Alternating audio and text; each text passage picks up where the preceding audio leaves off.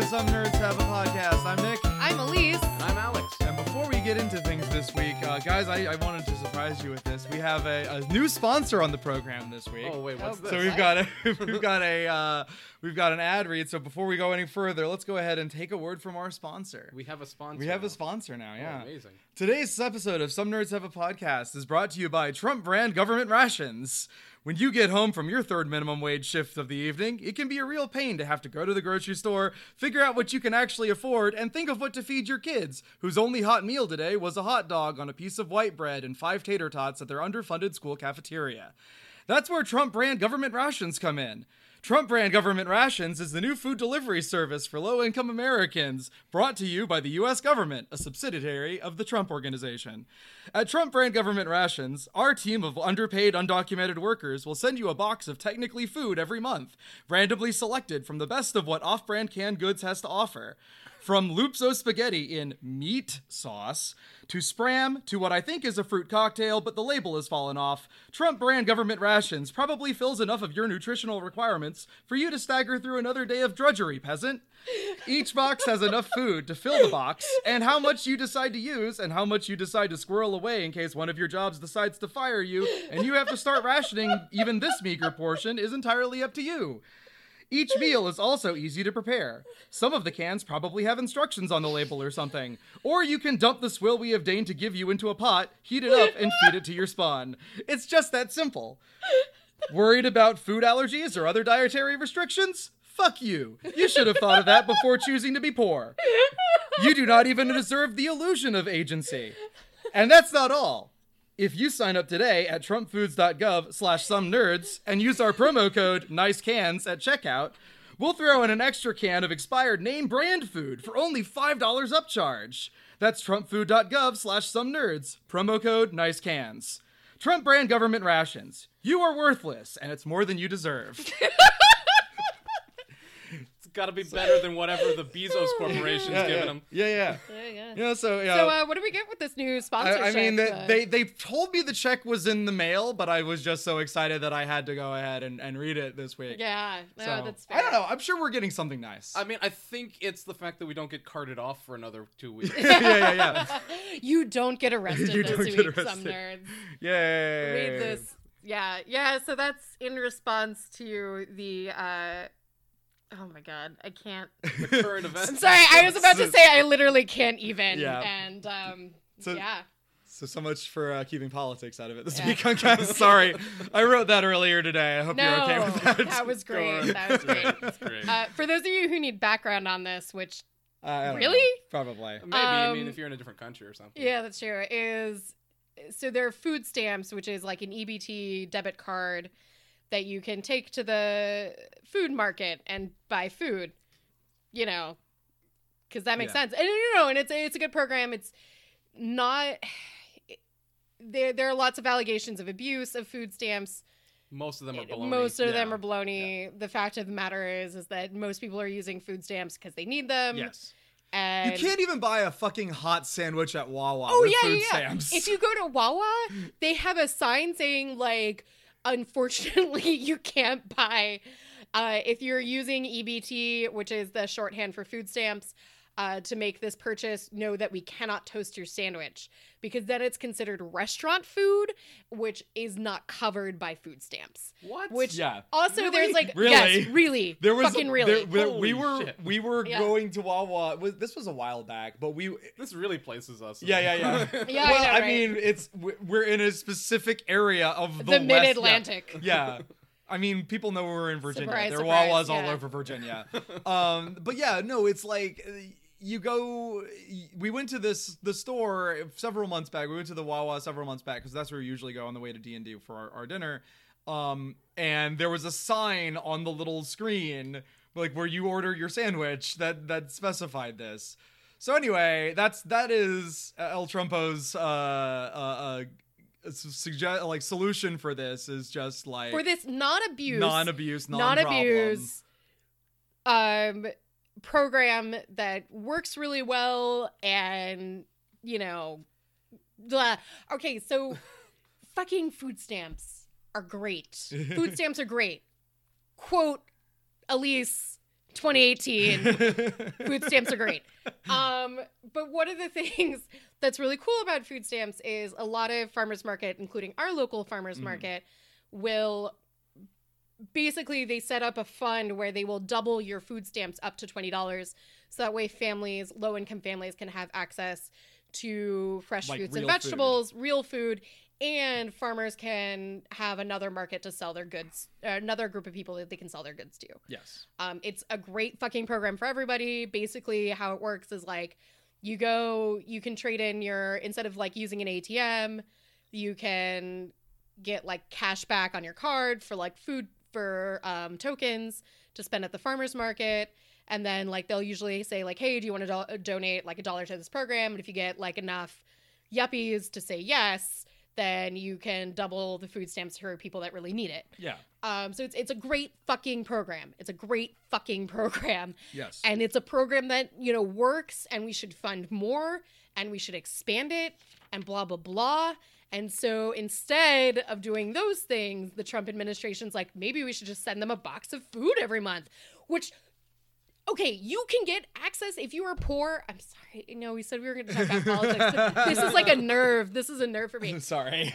which is that if you're poor, you can get access to staple to food pantry staples. You know, pantry staples like peanut butter, pasta, you know, tan canned tuna, spam, whatever. Yeah. Those things are really readily available at a lot of food pantries. And there's like there are not enough food pantries. They often go bare in the summer, so if you know, if you're around in the summer, like go dr- drop off a bag of groceries at your local food pantry because they need it. Um, but the the point is is that that's not what food stamps should cover. Food stamps need to cover the gap things, the things that you can't get from a food pantry, the thing perishables like you know, fucking milk and cheese and lettuce and like all of these staples that people who aren't on food stamps take for granted. You cannot get these at food pantries because there there are a lot of regulations about what you can have at food pantries and you know probably rightfully so a lot of them you know you can't have refrigerated goods because then they go bad and then like what you this family is already suffering and then you give them expired milk and it's a whole fucking clusterfuck so that's why we fucking have food stamps you fucking idiots Anyway, i'm sorry Tell us how you really feel, Elise. i'm sorry there goes our Don't- don't- sponsorship, by the way. Jesus. Sorry, I couldn't think of the greater good guys. Shit. It made me so angry. But yeah, you know, and just just let people have food stamps. Damn it, Yeah. Just fucking let them Uh, have food stamps. I this is like I, I, I something about this news story today and like knowing that we were going to be recording at like it just made me think of how you know how many real podcasts like like big boy podcasts are sponsored by things like HelloFresh and, and Blue, Apron. yeah. And so I was I I just I found them wrote the most dystopian ad read for that for that kind of service that I could think of. Which we get, we get Blue Apron. Yeah. And the thing about Blue Apron is like, and they were like, it'll be like a Blue Apron service, um, which Blue Apron only covers three fucking meals. yeah. Like it's three dinners. That's it. And you know, it's great for us. Yeah. For like, As two two employed work- ch- individuals with- childless working professionals who actually have an income. also know. known as dinks. Yeah. You know, like yeah, like double income, no kids. Blue Apron is great for us, but it's not. It's not a practical program for what low income families need. You know, and yeah, and like they, you know, we should also think about expanding community centers and giving people access to cooking classes about like how to prepare healthy dishes on the cheap. And I'm not saying that any of those things are bad ideas, but they're not fixing the fucking problem. Yeah. So fucking leave food stamps alone. Yes. That's how I feel. And I'm sorry if we lose like five listeners because of this, but I don't care. Okay, we'll we'll still we'll still broadcast this to the two of you who are still Yeah. listening. Didn't didn't didn't you weren't you telling us the other day, Alex, that like there were like there was some like por- like portion of like Trump Twitter that was doing something with our podcast Uh, or something? So, uh, I don't know if they were actually listening to the podcast, but Probably not, considering every, every They episode. listen to it for five minutes and they're like, Ugh, these people. when Like- when we got retweeted by Wakaliwood, Hollywood, that's what Oh, it was. right. there were That's some right, people that's from right. them that that liked the tweet. Yeah, Uh, yeah, yeah. I guess the not- Ugandan Knuckles crowd. yeah, the Yeah, Ugandan yeah. Knuckles crowd liked our tweet, but I Uh, don't know if they actually listened to us. so, Probably not. yeah. Oh, Yeah. if you people are listening, fuck you. Yeah, yeah. Sorry, I'm just gonna go on record Yeah, and yeah. say that. Another quote, Elise Pollock. February 2018. Yep. So that's Fuck you, alt right. Yeah. that's that. You're fucking Nazis. okay. I'm That's sorry. it. I'm sorry. I can step down off this soapbox now. Uh, make the soapbox bigger. Everyone on the soapbox. You know, I don't know. It's just I know people that are on food stamps. The, you know, It's a program that works. it's a program that works, and we should. and it's good. It- it- it- and, you know, you know, It doesn't. It doesn't end systemic poverty, but neither would this. Neither- it would this make it would worse. work. It would- yes. this would actually make systemic poverty worse. So. Uh, Uh, So how was everyone's week?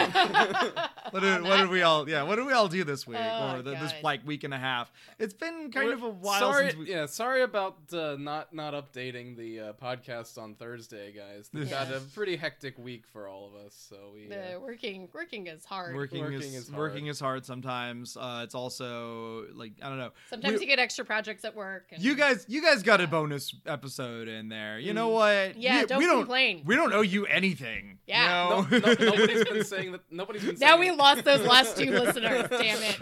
now that no one's listening, we can just leave. Revolution starts at dawn.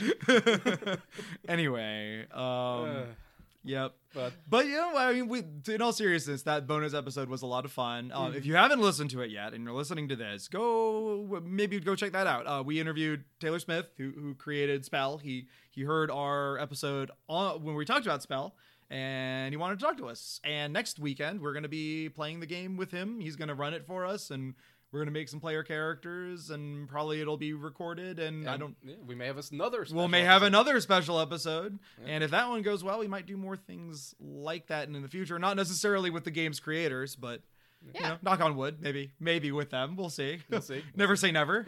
I never thought that this would be happening, so that's that's one thing. Yeah. Um, Yeah.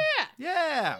yeah, Quite the amazing turn of events. I'd yeah, say. yeah. Yes, No, it was yeah. pre- it was really cool. We went out. We had a victory dinner. It was great. We had a victory dinner. We we actually sounded mostly like professional. There was not a single curse word in that entire episode. I don't think. At least we didn't say one. I don't think. I don't think there. Maybe there was. I don't it's remember. it's our it's our first and only G-rated uh, podcast. I listed it as explicit on SoundCloud just Just in in case. case, but, yeah. you know. I don't think we did. I think that was actually kind of like a very clean episode and like it was like informative and very much unlike Not every us. other yeah every Not us. at unlike every other episode of this of this Man. program. I, sh- I should have got on a rant about something. in the middle of the And interview. just- I'm gonna let you finish, Taylor Smith. but but, But- food stamps is a program that fucking works. Oh my god. I'm sorry I brought it up.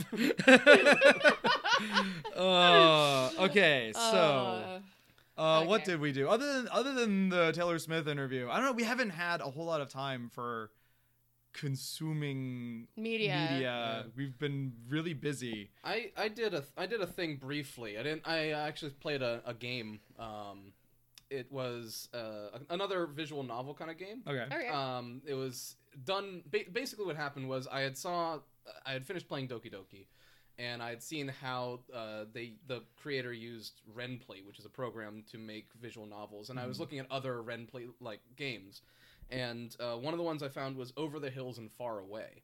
Have you heard of that Uh, particular game? the the Led Zeppelin song. uh, or the you know 16th century folk song. Oh, Um, because this is a game about the War of 1812.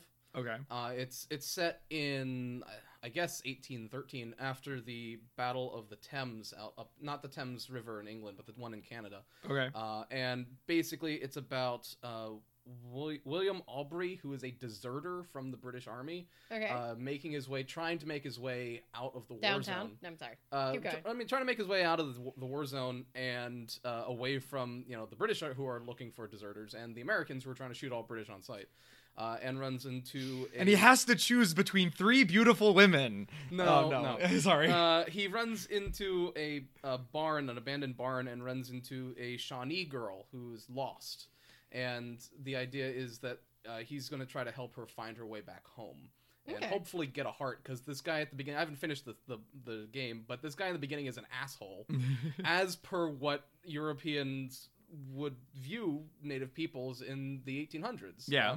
And you know it's it's weird to say that but it's like you have this character that's ostensibly the protagonist with a worldview that in a modern era we find you know reprehensible or at least i hope we find reprehensible uh, treating her as you know basically like like taking her things without asking for them just kind of treating her as lesser than him. And at the time that was probably the majority of you know white settler culture in that region uh, british or american so it was it was weird to see but it's a important story to tell Yeah, absolutely. i just have to get past that in order to actually get to the part where he grows as a fucking character Hope, which hopefully happens. hopefully he will uh, like i said But i haven't finished Keep it, us posted on whether or not this person turns into a person at any Yeah. point. but um but yeah no so that that's that's one of the things i saw and and it was you know something that i thought was interesting and that that period in history is one i'm a bit familiar with but not as much Yeah. uh but you know dealing with native cultures is something that i am definitely interested in Yeah. yeah. Cool. um, Very cool. so Um. All right. Elise, what did you do? I went and saw I Tonya. I Um, what is i tonya So I Tonya is the biopic about Tonya Harding, um, which in the most '90s thing that ever fucking happened. What? So, okay. Do you guys know anything about Tonya Harding? And uh, I'm trying to think of the other girl's name, and now I'm like, Oh God. Drawing- what is drawing her on it. name? Um. There was oh just god, a. We were just watching a show where, where there was a joke about her. Yeah, um, yeah, yeah. Uh, the the the woman that she had kneecaps. Nancy, Nancy Kerrigan. Kerrigan. Yes, Nancy Kerrigan. Okay, so this was like the most 90s thing that ever fucking happened, which was uh, there's these two ice princesses, and Nancy Kerrigan is like the, you know, very waspy, upper class um, skater from, ice princess skater from um, Massachusetts, right? And Tonya Harding is like the redneck upstart, um, you know, from middle of nowhere, Washington, uh, like Portland, Washington area. I Portland or I don't in know. Oregon. I, I don't I don't fucking know. Okay, she's from the middle of nowhere. okay. Um, Portland's not the middle okay shut up. Let me talk this. There Sure. are places in Washington State and there are places in Oregon that are the middle of nowhere. Okay, I, like, think I'm, that's I'm, Elise I feel like I should have just. Someone else should have gone. Sorry. well i don't know I- anything about this this person or their life so i really Okay. couldn't say um but I mean, I'm just gonna pull up the. skaters, right? They're figure skaters. uh. Alex was a zygote when this happened, so. oh God, that's right. You're so young.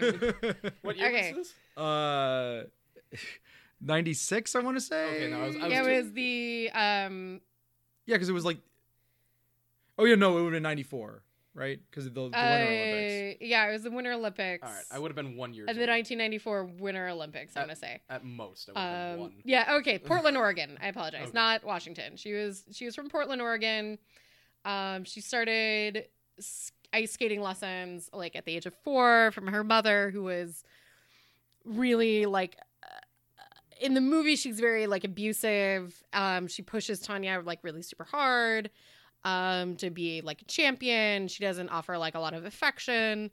Um, and like her father is also abusive and she ends up marrying young and her husband's abusive and it's like a, ba- a cycle of like systemic poverty um it, it's a very sad story but she like breaks out and she becomes an olympian and she comes in fourth and you know the skating community doesn't like her because she doesn't represent like what they want she made all of her own costumes and they were like bedazzled and very like flamboyant um, you know, and she danced to like ZZ's Top and everything like that. What she's most known for is the fact that she was the first woman to ever land a triple axel in a competition.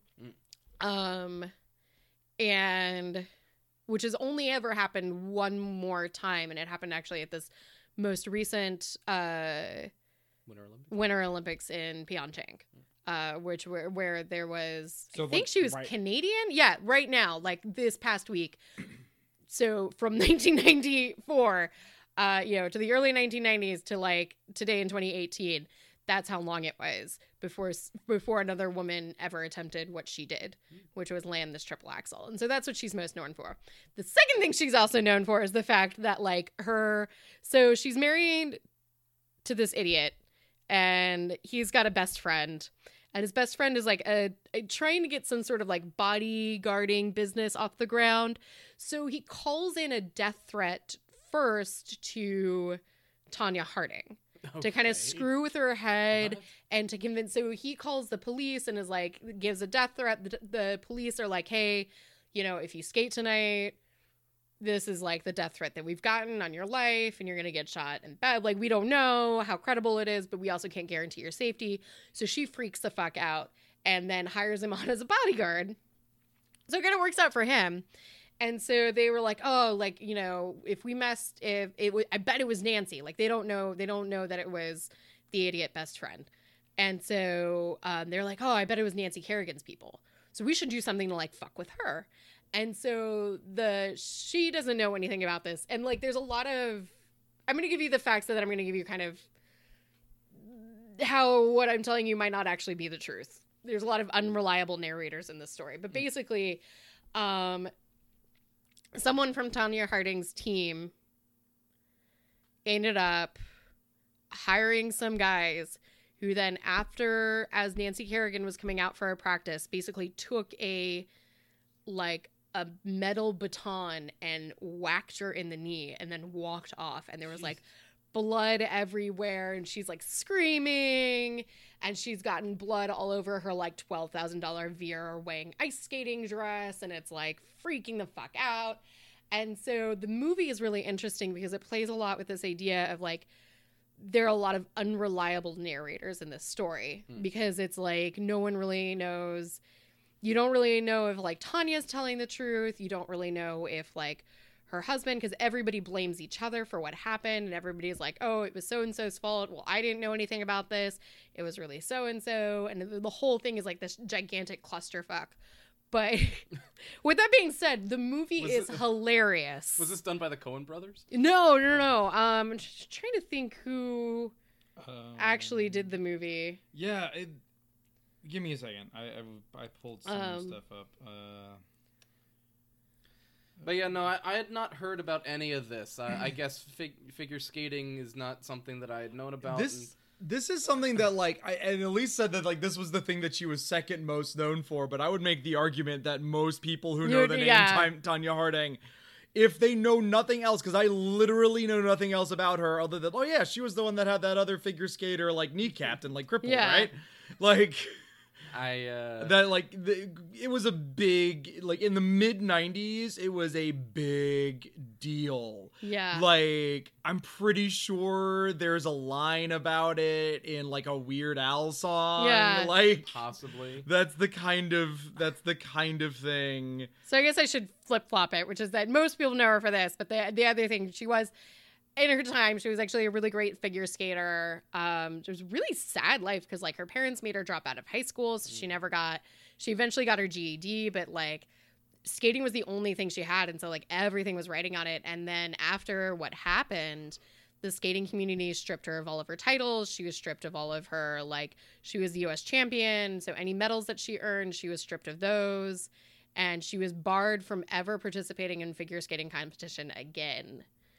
Um, and this was like the one thing she did that could have possibly supported That's her life or anything. And so now it's like she she ended up divorcing the guy. She now has like a kid. She lives out in the middle of nowhere and builds decks okay. and like kind of lived a normal life until the Margot Robbie was like, "Hey, I want to make a movie about your life," because she she ended up writing a book a couple of years ago that got published, Mhm. and so I think then like, um, some people in Hollywood, I guess, read the book and got really excited about it. I know Margot Robbie. I think Margot Robbie sat in as a producer on the um on it, but it was directed by Craig Gillespie. he also directed lars and the real girl um the remake of fright night Yeah. Uh, and a couple of episodes of United States of Tar- Tara, and like not really anything else of note. So that it kind of makes a lot of sense though, because like both United States of Tara and um, Lars and the Real Girl are these movies that are set in very real, like they're very real settings. They're very like um, authentic settings. I guess I I want to say, but kind of weird things happen, and it plays a lot with reality. Like in Lars and the Real Girl, it's this guy who is in love with um oh he buys a real doll on the he's a shut-in who buys a real Yeah. doll on the internet um and so then the the town kind of decides like and he starts parading it around like as his girlfriend and so the town is like okay and they just they they talk to the doll. They like treat her as like a member of the community.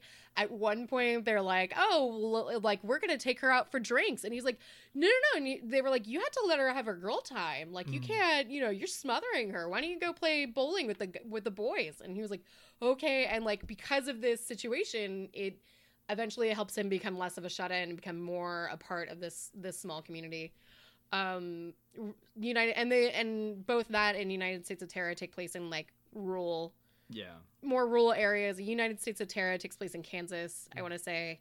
Um, it's very like crunchy, real Americana, but with this um, quirky touches, like graces the edges of magical realism. Um, so it actually makes a lot of sense that this was the guy that was behind the that directed I Tonya. Yeah.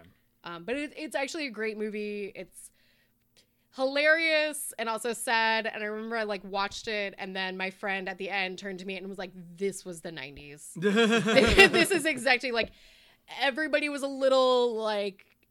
Out of their minds. No one really knew what to do with themselves. Everything was bedazzled. Every you know the 24 hour news cycle was just about to happen which is why it became like such a big story is because yeah. they had to keep filling they had nothing else to fill these hours with. And Yeah. so of tabloid media. And so they would do they did terrible things like they let the air out of her tires so she would have to come out. They got her car towed uh, because she you know so tonya harding um, would basically like sat in her studio apartment and wouldn't come out. And all of these like reporters you know wanted to talk to her. Um, and yeah they they pulled all of these like crazy tricks to try to get her out. And yeah she ended up becoming like a lady boxer for a couple of years. I remember that. yeah. I do remember that. Like there was a, like this this whole thing about like this was like kind of at the dawn of like reality television. yeah yeah They did like this like I'm pretty sure it was Fox cuz who the fuck else would do this? But there was a celebrity boxing show. yeah yeah And she was, one on of the first people on there. I completely forgot about that. yeah God damn, the 90s were a weird time. it was a weird fucking Holy time shit. Uh, and like the this movie is like the epitome be glad that you did not live through I most mean, of the 90s what was big for me in the '90s was like Barney and shit. Yeah, yeah, yeah, yeah, yeah. No, not for the rest of us. Uh, I'm just kidding. But yeah, it was. I, I don't know. It, it was a great fucking movie. Like if you get a chance to see it, go see it. It is it is hilarious, but also dark. There is this feeling of like they at. Do you guys mind if I spoil a little bit of it? I mean, like you already know what yeah, fucking happens. I mean, it's like a real story. it's a real story. We all know. Guys, the ship sinks at the end of Titanic. Wait, what? Really? Yeah. No. Uh, but but I think the the coolest thing for me was like at the end they ended up intersplicing um images of her landing her triple axel in this like crazy over the top girly dress and um her getting the shit beat out of her as a celebrity boxer Oh. and and with you know and her talking directly there's a lot of like talking directly to the audience so they play a lot with the fourth wall Mhm. there's a lot of playing with unreliable narrators you don't know like who's telling the truth all the time but it it's i don't know it's it's fascinating both from a sort of pop culture historian perspective Mm. Of this insane thing that fucking happened. Um and and just from a filmmaking perspective the things that they do they get really creative with a very like tabloidy they make this like very like tabloid story into something that's incredibly nuanced and interesting um, in a way that you're just like, what the fuck, you know? so so on the on the surface, it seems like why the hell is a biopic about um, Tonya Harding being nominated for an Oscar, and then you go see it, and you're like, oh, The movie itself has not been nominated, but Margot Robbie Yeah. and Allison Janney have been nominated for acting. I, I'm, I apologize. It was nominated. It was nominated for a Golden Globe. Yeah. Um, but yeah, but Margot Robbie is insanely good at that. Good in it. It's anyway. Go see it. It's a great fucking movie. Uh, we also watched another movie, you and I. That was Yeah. that was also That a was- really good that movie. is has actually also been nominated getting for- nominated. Uh, now we we went to go see The Shape of Water, and I kind of want to talk about this for a bit. I, I don't want to go into spoilers. Can we say that now?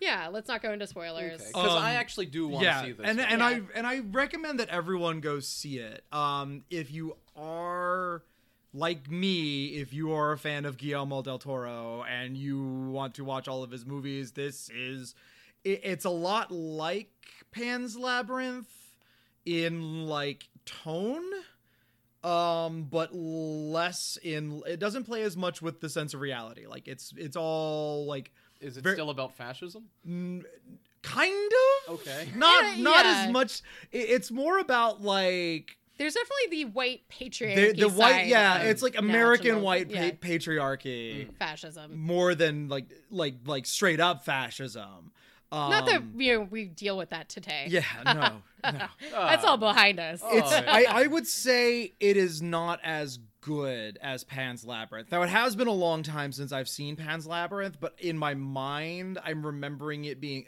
I'm not saying it's a bad movie, I'm just saying if I'm rating like You're, you're wearing rose tinted also- spectacles. Right? I, I I don't I don't know if that's the case. I, I I because I do feel like I came out of when I did see because I saw Pan's Labyrinth in theaters as well, and I knew less of what I was getting into when I went to go see it, um, because I was expecting the movie that uh, that was being marketed to me, which was kind of like, oh, it's like Alice in Wonderland, but it's a little bit darker, and that is not the movie. Del Toro's unfortunate circumstance of being poorly marketed Yeah. films. Like, yeah. what was the one with the the house and the oh what's it called? The never mind. Continue. No, okay. I, I I will see. Oh, oh, Crimson Peak. That's it. Yeah. okay, yeah. I still haven't seen that one actually. Yeah, that one was mis misadvertised as well. Anyway, continue. Um, I was gonna say I don't. Okay, now no, I'm gonna say this, and I haven't seen Pan's Labyrinth, yeah. but from what I'm familiar with, I would say that it's maybe that it's not necessarily the better film, Yeah. but Shape of Water is more mainstream. That is definitely true. Yeah. it is definitely more of a mainstream, and I think that, that it's kind of because a lot of people, because of how because of how uh, Pan's Labyrinth was marketed. I know that the people I went to go see it with were like, "Oh, that's not the movie I wanted to see." I'm like, "It wasn't the movie I was expecting to see either, but I fucking loved it." Like, because it Yeah. was it was a really good movie. Um, whereas this, if you go see Shape of Water, you're gonna get exactly the movie that you thought you were going You to see get- based off the trailers. Yeah. okay. Like, there's very little in the way of surprise, which is why I think it's better. Sorry. Um, I was gonna say that it- you you watch it and you definitely get the sense that this is something though that there was some Hollywood director that took Guillermo del Toro aside and was like, okay, if you want an Oscar, you gotta you gotta tone down the weird shit. And he's like, I don't know how Guillermo del Toro speaks, Nice. He's Spanish. but he's like, He's not Italian. Okay, He's not an Italian He's stereotype. Sí, Guillermo del Toro. Spanish stereotype. Okay, I don't know. let's just I- stop but, there. yeah, uh, Let's yeah, just stop cut, there. cut, stop while you're behind. but anyway, you definitely get the sense that this is something very manicured, um, in in hopes of getting Guil- Guillermo del Toro recognized by a wider, wider audience. Um, and he did have like a very mainstream release. Um, I think it was kind of like a rolling release. I want to say like I, it uh, got that sense because we had been trying to see it for a, For a while, while. and like when it was not when it was playing further away from us, it wasn't playing nearer to us. And now then it started playing in a theater closer to us and stopped playing at the one that was further away. So So it was it was a rolling release, but it had that kind of it had a much wider release than Pan's Labyrinth. Um, so you definitely get the the sense that this is something that was edit it, it is editorialized Guillermo del Toro Yeah. for a mainstream audience in order to give him wider appeal and to kind of appeal to the Oscar to pay those bills while crowd. he's still working. Yeah, working to pay those bills. To pay I those mean bills while he's still working with uh, Okay. Konami. with that said though the spirit Yeah. is very the spirit is great it's a lovely movie um there is still all of the wonderful magical realism that i think people associate with guillermo del toro um but i would say it's not as i, d- I don't know how to say because it's certainly not as violent Mhm. as a lot of his other films you- I, uh, yeah, uh, no, it's it's got the stuff in there, and I'm I'm gonna say that I, I don't feel like I don't get the sense that this was toned down because Mm. he makes kind of a wide variety of types of movies. Like he has a very definite style, but it's like Pacific Rim and Hellboy are not the same movie as Pan's Labyrinth or Cronos or Devil's Backbone. Like they're all made in like clearly by the same filmmaker, but he has different things that he wants to make. And I get the sense that this was not something that got really meddled with. It, it is it is more appealing, it is more mainstream, but he's made mainstream movies before. I mean, the the two Hellboy movies are like some of the first like real success stories with with comic book movies Mm. and they are doing so with a lesser known like not as you know lesser known superhero you know Yeah. that they did a lot with a little oh and, and blade 2 he also Yeah. directed like so and Crimson Peak was a was a, a traditional wide release yeah yeah too. So so it's like i'm not i, I don't i don't think that was it was being toned down. It, it is toned down compared to what's going on in pan's labyrinth. But i it's a very similar movie to pan's labyrinth in a lot of ways. Um it- like like i said in terms of tone it is like a dark modern fairy tale. So you get the sense with both of those movies that that's the kind of thing he wanted but this is much more like sweet and intimate and like but the the villains are very very similar. Yeah, like the real monster is you know kind of emblematic of this force. So if Pan, pan's labyrinth it's it's someone who is very much emblematic of you know uh, franco spain uh can we uh can can we say once again uh toxic masculinity is the ma- villain? yeah toxic masculinity is the villain in this movie yeah. Um, and it's it's Michael Shannon, who uh, sec- second time of being uh, mentioned on this show, who is also if you're listening, Michael Shannon, we'd love to interview. Yeah. also also the star of the uh, the film that we uh, reviewed around Christmas time. Uh, what was the movie of that? Oh, Oh, God. oh, Christmas Prince. no, it wasn't no, Christmas no. Prince. it was Um, the town. It was it was Pottersville? Pottersville. Pottersville. Thank you. Pottersville. I was gonna say Pleasantville, but I knew that wasn't right. No, Yeah, Pottersville Pottersville. is- Yeah, yeah. my the, new favorite the, pro- Christmas the movie. protagonist of Pottersville is the villain in this one, Okay. playing the character that he plays in like every other movie he's ever been in, which is Okay. one of the reasons why Pottersville is so jarring. So he is like basically this G-man, um, like kind of the um, kind of the em- embodiment of like late Kennedy era, like 1960s, but like not deep into the 1960s, Mm. like pre Kennedy assassination, pre Beatles, pre Beatles. Well, not exactly pre Beatles, but like. It's- Pre we're in the first season of Mad Summer Men. of Love. Yeah, yeah, the first season In of the Mad Mad Men, Men. basically Yeah. that kind of a guy working for the government um with still the the 2.5 kids and the wife and the white picket fence and it takes place in Baltimore. and it takes place in baltimore um as the narrator says at the beginning uh, a, a city close to the, The sea, sea but far from everything else Shut up! I love Baltimore. I thought it was it was great the the way that they set the the tone at the beginning. Um, one of the characters narrates at the beginning and the end, which is something that I usually don't like, but it kind of gives you it brings you into the tone of like this is 20th century America, but it's a fairy tale. yeah, Because the character describes the setting as a kingdom under the last few uh, uh, the last reigns of a kindly prince uh, or the last years of a kindly prince's reign in a city close to the sea but far from everything else. And it's like it's baltimore and kennedy's america. Okay. Yeah. so that's it's great. It's a really good way of setting the tone. Um but yeah michael shannon is terrifying in this movie. And like the thing that makes him all the more terrifying is he thinks he's the hero Mhm. um and he thinks he's like you know this self-made man and he's literally through most of the movie literally rotting like Oh, for a lot of what's going on which is a great kind of a metaphor for you know what that type of person this like man in the gray flannel suit felt at, at this point in time where you know we were just on the cusp of like the summer of love and just on the cusp of like the huge blossoming of the counterculture and civil rights and all these things and And civil rights had already kind of been going. yes yes but like he's that there's interactions between this character and olivia spencer's character and her husband um which is very much like clearly he's still in the mindset of this It is.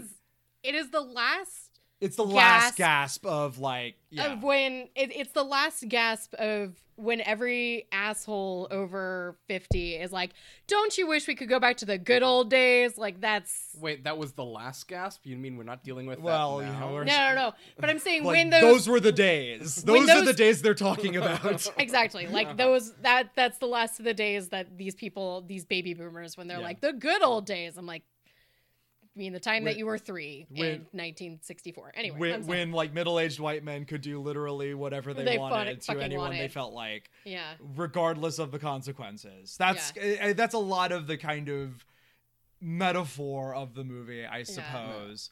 And so you know you have these main characters. One one is an older gay man who is um flirting with this younger man who like kind of has he has this like terrible realization when like he realizes that this guy's been flirting with him when he thinks he's just this kindly old man like that kind of like all these characters are like weirdos and outcasts and like rejects from the kind of American society that you Yeah. know white baby boomers want to return to. yeah Um, so we've got you know working poor, we have black people, we have you know people who ha- are are creatives and like homosexual and all of these different things, and we've got Doug Jones in a fish costume, kind of like linking all of these characters together.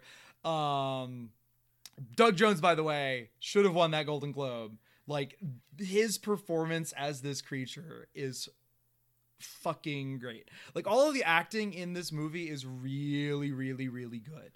But Doug Jones, I mean, he this is the He character should be that better known. he should be better known, and and I feel like like other actors, like actor actors who work with him, kind of get the same sense. Mm. Like he's also in Hellboy. He plays the fishman in Hellboy. um, and in Hellboy one, he is uh he was dubbed over by David Hyde Pierce. And when Hellboy 2 came around, David Hyde Pierce was like, This guy's a really good actor, and like he can deliver these lines. You don't need me to dub over him. and so he didn't do the role in the second movie. He just let Doug Jones play that character. Yeah. um, so you know, he's that he's that. He's also in um he he's basically every like weird, tall, spindly Yeah, thing he- in every in, in, in every Guillermo del Toro movie. He was in. He was in John Dies. At the He's in End. John Dies at the end. He was also in the terrible um, Marble Hornets movie. He is in the terrible Marble Hornets the movie Slender as the Slender Man, as the operator. yeah. Um, the, you very rarely see his face. And John Dies at the end. You actually get to see him. Mhm. Um, but That might be why he's not as well known. Is yeah, because he's, because he's in a suit. always Yeah. in a suit. Yeah. But he's so good at it. He's so good at conveying so many emotions without being able to speak a word. Mhm. And I think that's one of the the great things about this movie, and, and to me, the most impressive thing about the movie, um, is that both of the lead characters have so much charisma and so much um and so much like chemistry with one another. And there is one of the the the, the lead woman whose name is escaping me right now says one line in the entire movie and it's in a dream sequence. And when it shifts from the reality to the dream and she says the line it is so like jarring and is so amazing. Um like it gave me goosebumps. It's so so good. Like all of the acting in it is incredible. It looks amazing. Are you talking about the the actress, or the act, the character? Sally Hawkins. Sally hawkins thank you. Is the she she's the woman that plays the lead Yeah. the lead actress. Eliza. Um eliza. Eliza. yeah. Um yeah. She's she's great. Like everyone is great in it and like octavia spencer plays octavia spencer's character in every movie that she ever gets nominated for an oscar for um but she's really good at that role i kind of would like to see her branch out and i do feel like she gets she's also like she gets typecast. she gets typecast and, and like for the purposes of this movie it doesn't bother me as much as it does in like the help. the help yeah where Yeah. because she's not She's a real like they it's it's interesting how he plays with archetypes mhm, um because they're definitely everybody's like a Yeah, fully fleshed out character. who is at the same time very very, Very arch- archetypal yeah. because again because it's meant to be a fairy, A fairy tale. tale. that's appropriate and i feel like it works really well with this but yeah they they like here she's the black best friend and she works as a you know she works as a cleaning lady with this character and like there's a degree of like that kind of stereotype character of like oh she's really only here to like help this woman but she has her own character arc you know same for Yeah. the artist character like oh he's the gay best friend and like the neighbor but like he has his own character arc and like changes and they all kind of adapt and evolve as the movie goes on um so they don't just stay that person that only exists to help the protagonist Mm. um which i feel like is is really really good uh like I'm I'm sure Octavia Spencer is busting down a bunch of casting doors and trying to get work as different things that Yeah. aren't this role and I I feel like it's not I mean, there was Hidden Figures. Yeah. she did not Yeah. play the same character, character in in Hidden, Hidden Figures. Figures. but like this and the Help, and what else? Has Yeah. she, she's been in. An, I feel like she's been in something else yeah. that also got an Oscar nomination that wasn't Hidden Figures. But maybe I'm uh, maybe I'm misremembering. Yeah, but it. I, I, I just want to say we're not saying that it's Octavia Spencer's fault No, in any way. no, she's an amazing actor. Interest It's and- just like she gets cast eh, because of the help. I feel like yeah, that that, Right, yeah, and also because of racism. but also yeah, you know, Yeah. but yeah, Um, but yeah, she's really good in it. Like everyone is just really, really good. Everyone, is, and they're all playing to their type. Like I said, Michael Shannon is playing the Michael Shannon character. Uh, Doug Jones is playing the Doug Jones character. Octavia Spencer is playing the Octavia Spencer character. But they all do it really, really well. Um, Michael Shannon is terrifying. Uh, Doug Jones ha- in that same dream sequence does a wonderful little shot- soft shoe routine. Um, Okay. yeah, well, the um the main character because I because thought it's, we said we were going to do uh, spoilers. it's yeah, it, that's not really a spoiler because it's it's a dream sequence. It doesn't actually Yeah. affect the plot in any way. Well, the fact that I know that there's a dream sequence in the film now spoils that. Um, but yeah, so Thanks. there, yeah, you're welcome. but yeah, the main character is like really into like classic Hollywood musicals, and we see her like dancing a lot. Um, really, like uh, one thing that struck me when I was watching it is that I knew. Like I said, like you know so much about this character without her having to speak a single word, and she like speaks in like sign language and things like that, and there's subtitles for it, and like sometimes the other characters like octavia spencer's character has learned sign language so she can communicate with her and so she'll like translate what she's saying to other characters um but you learn so much about her with no dialogue in the first like 10 minutes of this movie Mm. you know just through visuals you know everything you need to know about the main character and it's such good technical filmmaking that like it's been a while since I've watched a movie that was this good in terms of the use of like the camera telling the story. Yeah. Of course, part of a lot of that is that what we've been watching recently have been shitty movies for this podcast for us to make fun of. um and like Marvel movies. Yeah. Which They're like mainstream movies that just Yeah. don't, you know. So yeah, this is Yeah. definitely a film that I want to see. Yes. So Go I will. see I it. will go see it's that. it's Is it still playing in our undisclosed location? I I'm not sure. I haven't looked Okay. recently. Um I think we watched it like right after the last time we recorded. I think that Yeah. weekend. So it, it's probably I think it just started playing around here, so you could probably still find it. All right, I'll check it out. Um, and then you at home, if you have not seen it yet, it, it is. It, it definitely deserves the hype it's getting No good. in terms of, in terms of how it is, you know, how the story is presented. Yeah. Speaking of films that don't deserve their hype they're getting, Mhm. Yeah. uh, you had another film that you wanted to talk about. I had another film that I wanted to talk about. I want to talk a little bit about the Oscars first before we get Oh, into that, okay. because like Shape of Water has been nominated for I think the most Oscars this year, Mm. which is weird and surprising, but it makes me really happy. Um, so I let's I, I I'll full disclosure before we get into it. Shape of Water No. uh, Shape of Water is, is like the only Oscar nominated movie other than like Star Wars that I've seen this year. Mm. There are others on my list that I've been wanting to see. Um, but I kind of want to just go through and like see what you guys think. Um so best pictures. We'll we'll we'll do like best pictures and like best director and like the the leading actors Yeah. and actresses and we'll just kind of leave it at that I think. So best picture, Shape of Water, Darkest Hour, that's the um the Winston Churchill biopic. yeah. Dunkirk, uh, Phantom Thread, which is the new Paul Thomas Anderson movie I've been wanting to see. Um, Three Billboards has been getting a lot of hype. Get Out, I still haven't seen yet. I, I it's been out for like a year and I haven't. I, I I can watch it. It's on HBO. We have HBO Go. I've been meaning to watch it. I just Yeah. sometime. I just haven't been in the mood to watch a horror movie for once.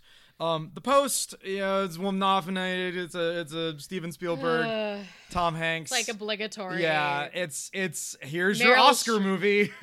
uh, It's Meryl, Meryl Streep, Streep, Steven, Steven Spielberg, Spielberg, and, and, Tom, Tom, Hanks. Hanks. Am I the only one? Uh, before before we move on to the next one, am I the only one that feels like Steven Spielberg is better when he's when he's trying to just make a movie instead of making an Oscar movie? No, I think that's like a fair. I don't know. Like I mean, like I I feel like Jaws is a better movie than like Good Night and Good Luck. Oh no, he didn't direct that. I George mean- Clooney directed. No, I mean um I feel like Jaws is a better movie than um than like Munich. You know what I mean?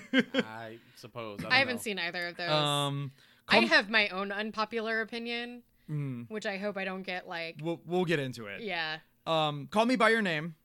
Been getting a lot of praise. Again, one, another one I want to see.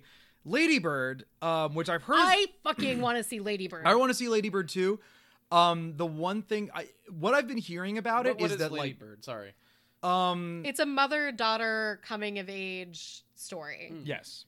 Um, One thing that I've been hearing about Lady Bird, and I have not seen the movie yet, so I can't say for sure, but one thing that I've been hearing about it is that like the writing and the the writing is impeccable is what one thing that I've heard. I've heard that the acting for the most part is solid, but like there are some like standouts of like like minor characters not being Yeah. that great because this is a first time director. The big thing that that I have on here it, that I, understand why it's being nominated for best picture, but if what I'm hearing is true about like the camera work, like the cinematography, I feel like if for something to be like best movie, it's like like like I was camera saying work needs to with be. the shape of water like technical aspects of filmmaking should be put into it you know i feel like i don't know if it's going to win i, I feel like probably the post or call me by your name has the best chances of winning maybe phantom thread from the buzz i've been hearing and i love paul thomas anderson um, i've heard that it, this is probably one of his best movies so did Shape of Water get nominated for Shape of okay. Water got nominated for Best Picture. Um, Best Actress, Sally Hawkins in Shape of Water. which should totally fucking happen. I, I, I again the the amount of emotion that she conveys without opening her mouth, except for that one really scene, great. is amazing. Um, Meryl Streep in the post, of course. Meryl Streep's in a movie this year. She she's getting nominated for the, an Oscar. Meryl Streep could be in Stre- uh, Shrek Six and get nominated for Best Actress. I feel like. yeah. Uh, Frances McDormand, Three Billboards, uh, Margot Robbie, I Tonya, and um, the the woman from Lady Bird. I can't pronounce her name, but I think it's Sarah, Sarah Reese Ronan. Um. I don't know. Yeah, I don't know. Uh, best actor Daniel Day Lewis, Phantom Thread. Again, it's Daniel Day Lewis in a Paul Thomas Anderson movie. Like, There Will Be Blood is one of my favorite movies ever. He's fucking great in that. I'm sure he's fucking great in this. No surprise there. Timothy Chalamet, Call Me by Your Name. Again, no surprise. Um, Daniel Kaluuya, uh, Ka- Kaluuya is that I think Kaluuya. Kaluuya from Get Out. Denzel Washington from a movie I just found out existed, uh, Roman J. Israel Esquire. Anyone heard of that one? No. I don't know. D- Denzel Washington's great. I'm sure he's great in it. Uh, Gary and Gary Oldman in Darkest Hour. He put on a fat suit. um, I don't know. I love Gary Oldman. Th- I- From the buzz that I've heard of Darkest Hour, it's exactly what What? you expect. Uh, It's Wasn't Gary Oldman also recently on the list of uh sexual? was he? Oh man, that would make me really sad if he was. Yeah, sorry. He was. Uh, sorry, babe. Oh, is he really?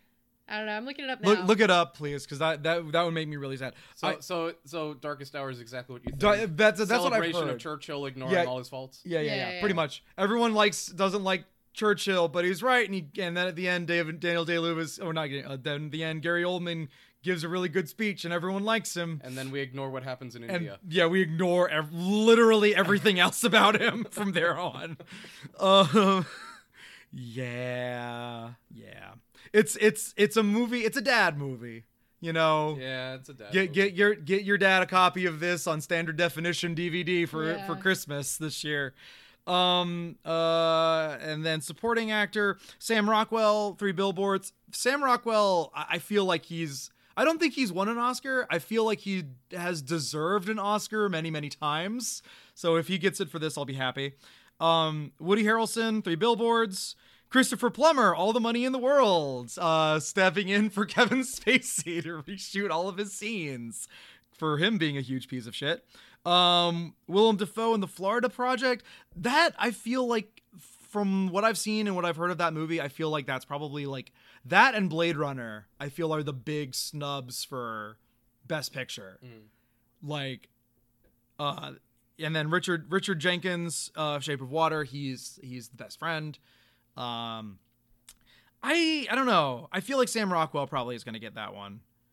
Then Best Director, Guillermo del Toro, Shape of Water, Jordan Peele, Get Out, Greta Gerwig, Lady Bird, uh, Christopher Nolan, Dunkirk, and Paul Thomas Anderson, Phantom Thread. Um, Paul Thomas Anderson is probably one of the best living directors.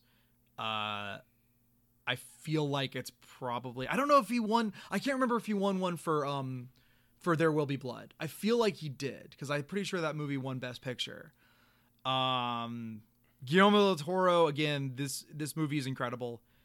If he doesn't get it, I I, I would I wouldn't be surprised if Greta Gerwig won it just because for a first time filmmaker, like this is her first time directing. It, Mhm. it, it's gotten a lot of really solid buzz, so I feel like I feel like she she might get it just for like the sake of she's a first time director and this is an amazing first time outing.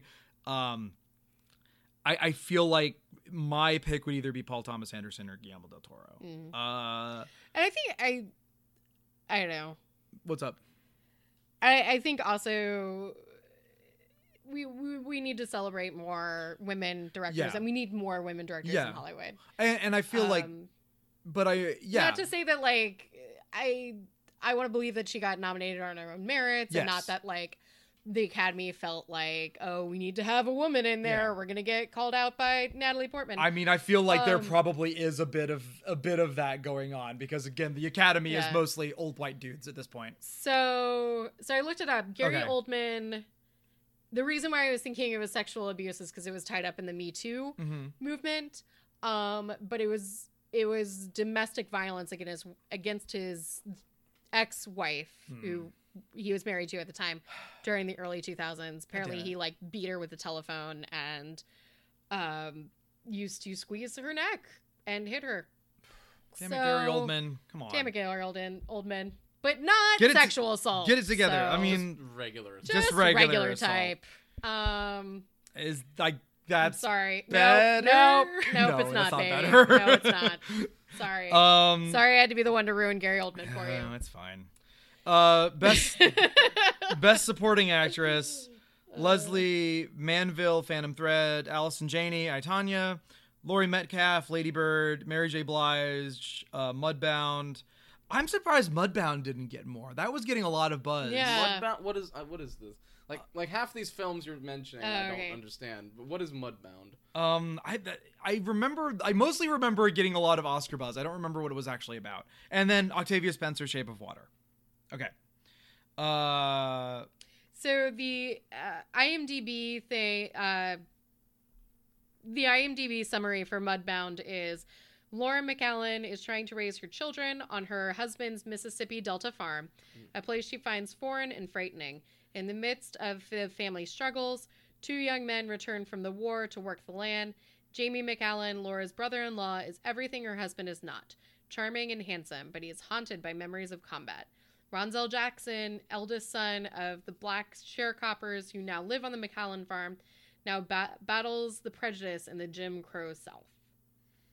yeah, um, th- I, that one movie had gotten a lot of attention before award season, and then like I feel like yeah, that's the that's the Yeah. only person I think who got actually nominated.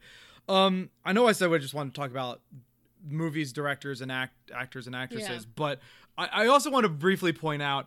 I feel like best animated feature film is a category that has run its course. Why do you say that? Um, because the nominees this year, in order Oh, to get God, it, in order to get it to five nominees, got Loving Vincent, beautiful looking movie, uh, all about Vince, uh, uh, Vincent Van Gogh? Vincent Van Oh, Gogh. is that yeah, the one where they? Yeah, yeah, yeah, yeah. looks absolutely gorgeous. Wonderful movie. Um, The Breadwinner, wonderful. Like again, beautiful looking animation. Uh, has been getting a lot of buzz, a lot of attention. Excellent, perfect.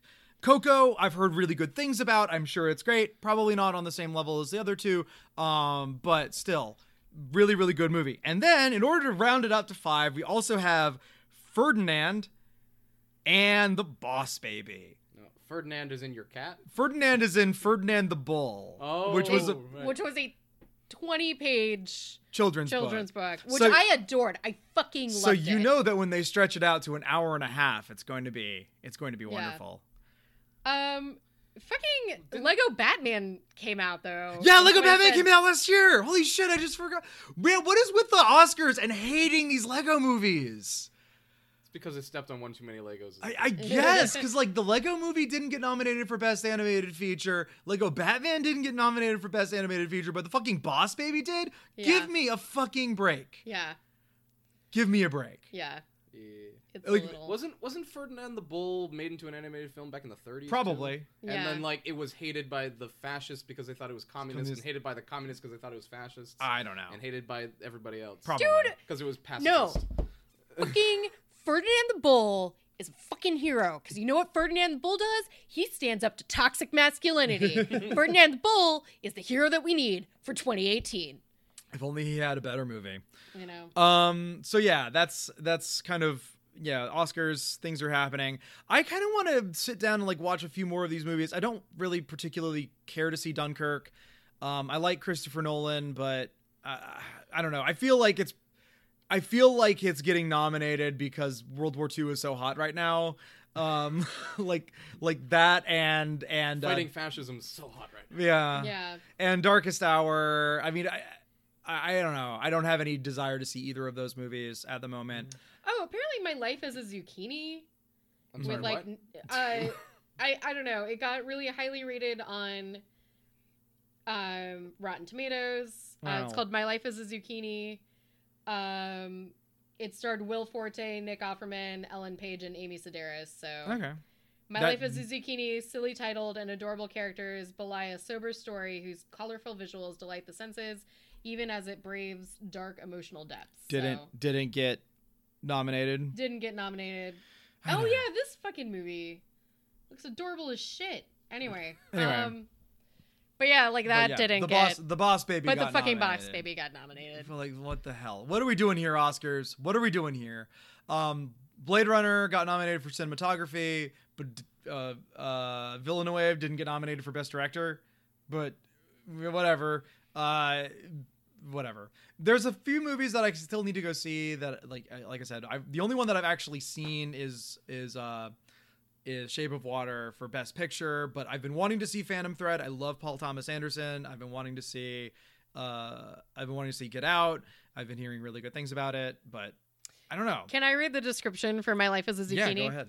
Um, after his mother's sudden death, Zucchini is befriended by a police officer, Raymond, who accompanies him to his new foster home filled with other orphans at his age. At first, he struggles to find his place at this time of strange, as, in this at times strange and hostile environment. But with Raymond's help and his newfound friends, Zucchini eventually learns to trust and love as he searches for a new family of his own. Brought to life through striking character designs and expressive stop motion animation, the story soars with laughter, sorrow, and joy, and stands as a testament to the resilience of the human heart. Yeah, that shit didn't get nominated. That sounds like a huge piece of shit next to Alec Baldwin reading his lines from uh reading his lines from uh, Uh, from Glengarry- Glenn, Glengarry Glengarry and Glen Ross. Ross, but as a baby, that's that's Oscar quality cinema right there. Uh I mean, this is just to say, like, it's not that there aren't really good animated Yeah, features it's that are just they coming don't get out. They just don't nominated. get nominated. It's They, well, and, well, I mean, th- there were again, th- like three out of the five movies I've been hearing amazing things about. They look absolutely gorgeous, like the triumphs of animation, but they're not getting nominated. Like all of this stupid, like Illumination Entertainment, like Sony owned bullshit gets nominated in like alongside actual like pieces of art. Um, I'm kind Sorry, of. I'm not. That's fine. Yeah. I'm. I've always been kind of ambivalent about the Oscars. Like Yeah. people Yeah. get really s- s- I- hyped I am about it and all kind of interested in all the nominees and all this and that. here's the thing. Every year it comes around and I'm like, eh. I- I'll here's- watch what I want to watch. I don't care what old men in suits say. here and I agree with you, but here's the thing: is like if we're gonna do this thing where it's like we put all of this onto you know people in Hollywood giving each other like giving themselves shiny statues, like we should at least hold it up to a certain standard of quality. Mm. And I feel like the last few years they've gotten a little bit better about it. Again. Meryl Streep's in a movie this year. Got to give her another Oscar nomination. Know, Tom, uh, you know, Steven Spielberg is is doing a, a nonfiction movie. We got to put that in there, even though his fiction work is better and more interesting. Whatever. Like I don't know. I, I just feel like some of that stuff is there for for stupid reasons, but Can- a lot of it looks really good. Can I this say some? Can I say my controversial opinion? Yes, And if you do. guys don't want to be friends with me, I, I understand. Mhm. I don't think Tom Hanks is that great of an actor. No, you're right. Oh, okay, good. No, I agree with you. All I- right. Whew. No, no. Man, Tom man. Hanks. Tom Hanks. I I like Tom Hanks like in his goofy '80s comedies, like Big and like Joe versus the Volcano. Well, that's not a movie that stands up very well at the time, but eh, but like those kinds of movies, like th- they're like really fun. And then like someone He's told just him, himself in different Yeah. mustaches. And then someone Yeah. decided That's all he to put is. him in a army uniform and So, put him yeah. invade France. yeah. Yeah, well, no, even before then, Oh, yeah. someone someone put him in another army uniform and like had him tell JFK that he had to pee, and we are like, "This man is the genius. he is the new coming of Thespis. He has reinvented acting." And then yeah, like then again, like, oh, did Tom Hanks come out with something this year? Better buy that on standard def- definition DVD for your dad for Christmas, because Yeah. like. I just yeah, like he's He produced. Oh man, he's producing another miniseries about World War II.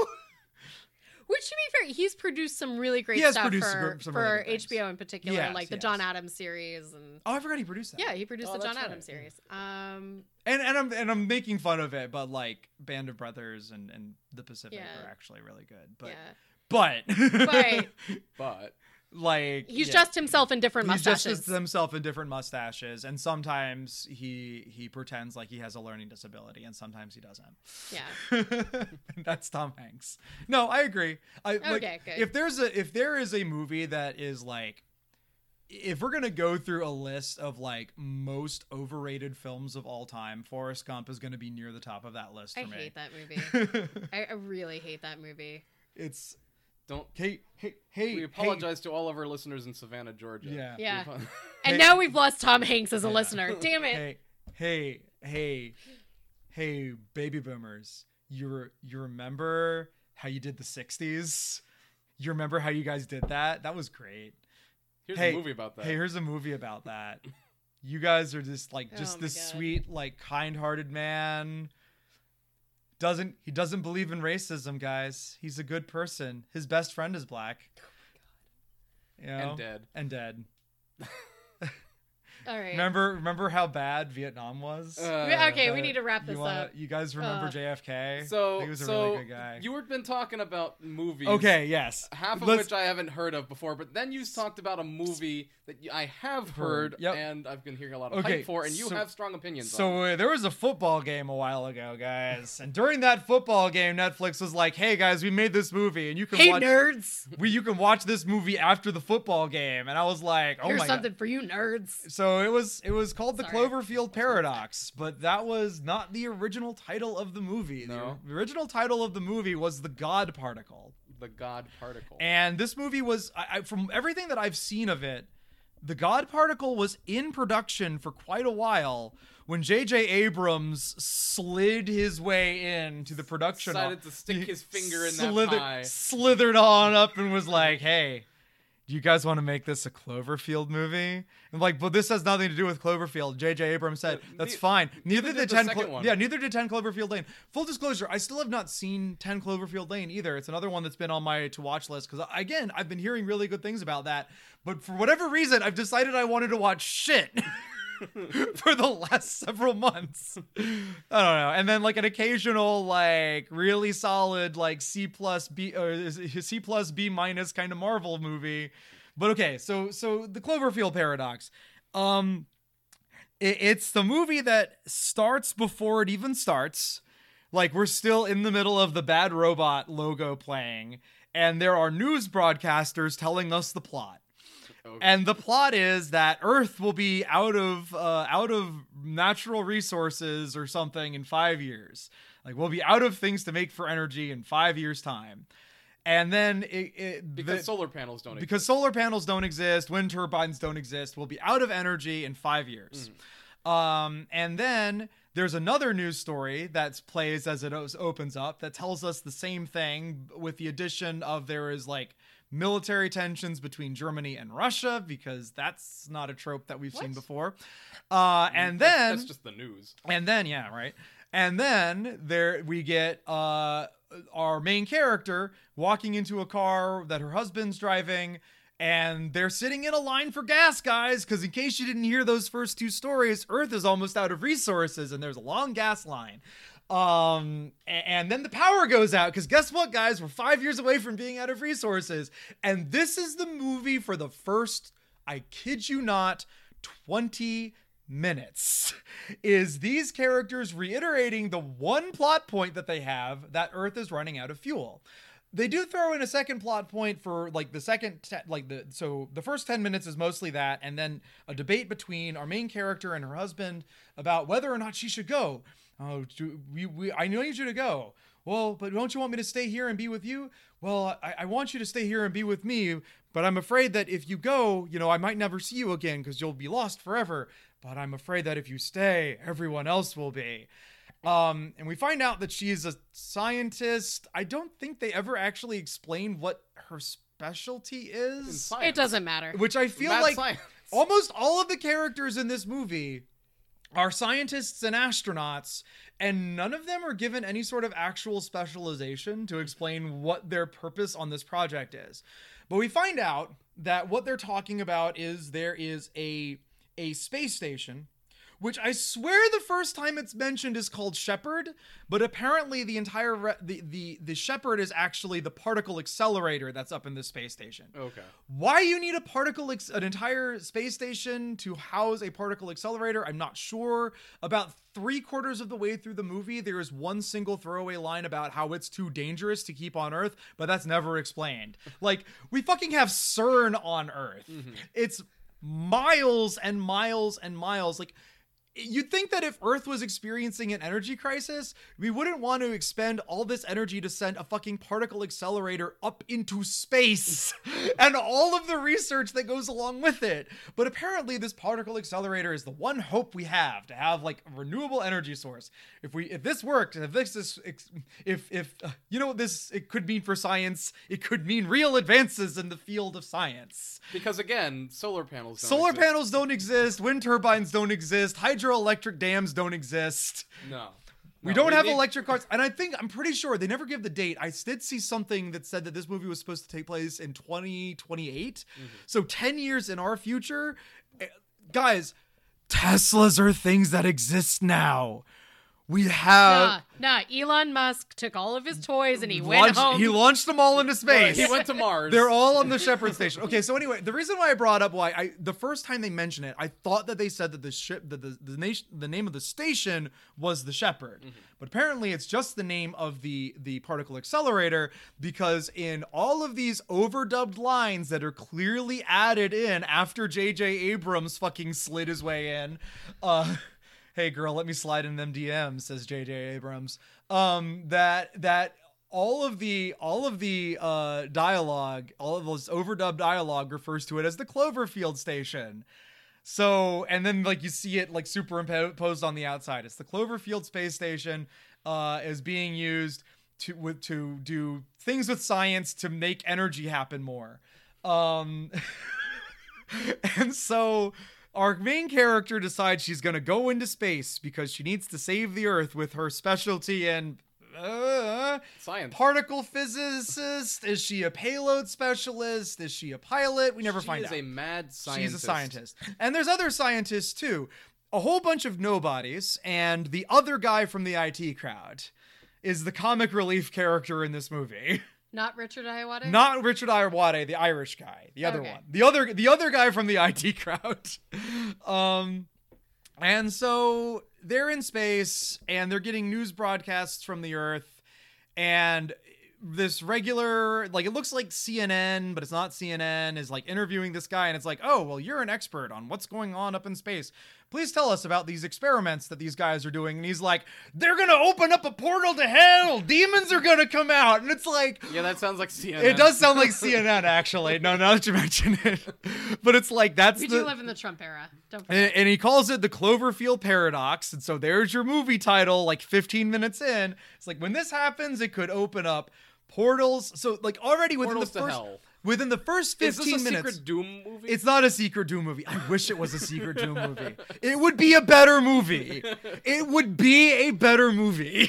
So I think I think something that explains a lot of the Cloverfield not that I saw it, but a lot of the Cloverfield paradox Mm-hmm. is apparently JJ Abrams gave an entire TED talk about his love of MacGuffins. Oh yeah. Oh yeah. Oh yeah. We're gonna get into that. his, oh. his mystery box. oh, we're gonna talk about mystery boxes today. Okay. I, I saw that TED talk and I was like, Why that did works. he need a TED talk about that? Who in TED was like, you should talk about your love of MacGuffins? Man, you know what is great? All of Lost after season one. Fucking You know- fucking TED Talks know what- gave us no, no. Sorry. TED Talks gave us like every child needs a champion, and the lady who was all like introverts are cool, and like just TED Talks were so great, and fucking J.J. Abrams ruined it. I mean, they ruined it themselves, but fuck you, J.J. Abrams.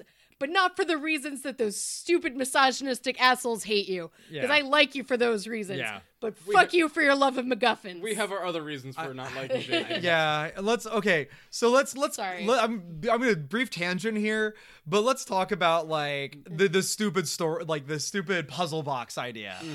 That is the stupidest fucking idea for a story if the story is meant to be a, a mystery and it is meant to have like things that are open to interpretation or like you find them out as you go along and like that's what dr- okay great perfect, wonderful. There are some of my favorite movies involve that. Like uh, Memento is a great fucking movie, and that movie is a puzzle box. And by the end, everything makes sense. Everything falls into place. You know, there's some other movies that like, okay, if you're gonna watch, I don't know, fucking like a like a, a, a, Alejandro Jodorowsky movie.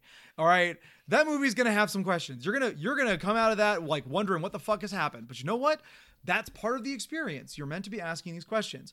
What you don't need to ask questions about are things about like fucking Star Wars. You Star Wars does not need to be a mystery box. A Godzilla movie does not need to be a mystery box. And JJ Abrams has built a career on this. It does not need to be in every film. It That's- can work But he when it works, also- and it does it. It doesn't. he doesn't do it well. No, like he that's doesn't. the that's the thing. He he does doesn't understand the concept of the thing that he claims to you, love. You have to know what is inside the box in order to make it an intriguing mystery. and he literally says in his TED talk, "What's in the box? I don't know. I don't care." And it's like you don't fucking What's understand box? how Okay. to use this What's in stupid the All right. box? Yo, look, let me. Okay, I'm gonna take another. I'm gonna take another example. Goodness. I'm gonna take another example. Calm down. I'm gonna take another Take example.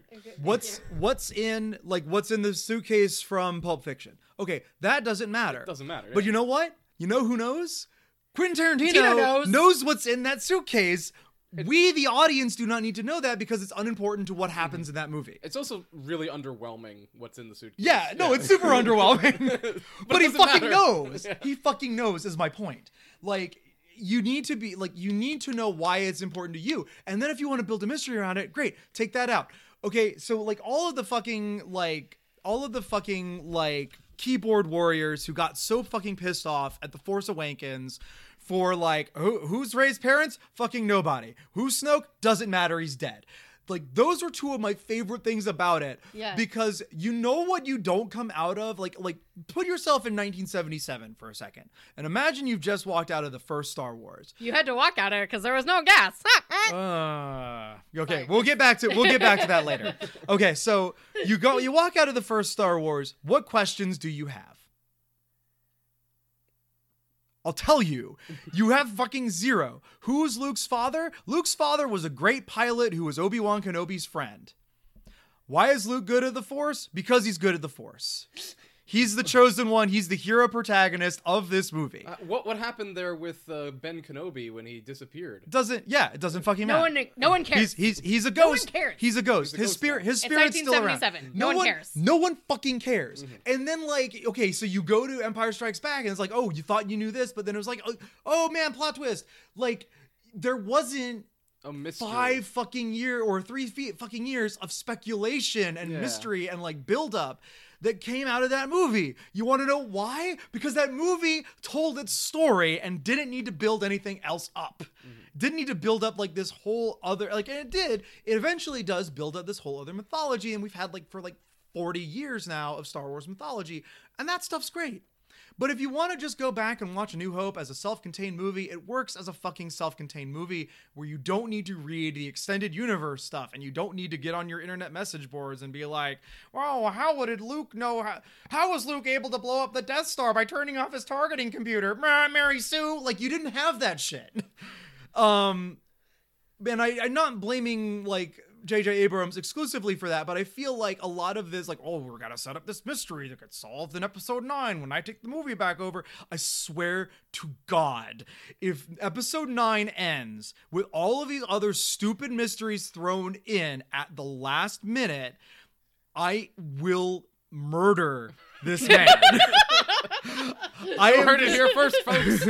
if J.J. Abrams dies damn after it. episode nine, I will FBI is I will take- turn myself in because you know what? Like, it doesn't need it. You don't need it. You don't need it. Doesn't need it. Watch, he Star- has a heart attack, and God. then the FBI shows up. I'm just okay. what you had to do with this, Okay. Nicholas? Okay. Okay. So that's my that's my rant on on on mystery boxes. Fortunately for this movie, and this is probably the one positive thing that I will say about this movie. I don't really think it's meant to be a mystery box. I think it's just a movie that was written on like the first draft of a script, and it was like, why does this happen? I don't know. We'll explain it in a later draft. And then like J.J. Abrams again, like just kind of materialized and decided, no, keep it the way it is. guys. We'll Is throw in a something I- monster. Is All right. there something I don't understand? Great. Great. I we'll love it. we'll leave it that way because it'll make it seem like it's smart and it's going somewhere. Okay. So, all right. By the way, unlike Shape of Water, I give no shits about spoiling this movie. So if you want to watch it, it's on Netflix. You already have Netflix. Go fucking watch it. After you've wasted an hour and 40 minutes of your time, come back and let me explain to you why you've wasted an hour and 40 minutes of your time. Or Wait, we before we get into trouble. that, can, before we get into that, Yeah. Okay. can I just say, J.J. Abrams is like every fucking guy that I had to take playwriting 101 with. and you were like, but what is this character? What? It doesn't matter. But what, what does this mean? It doesn't matter.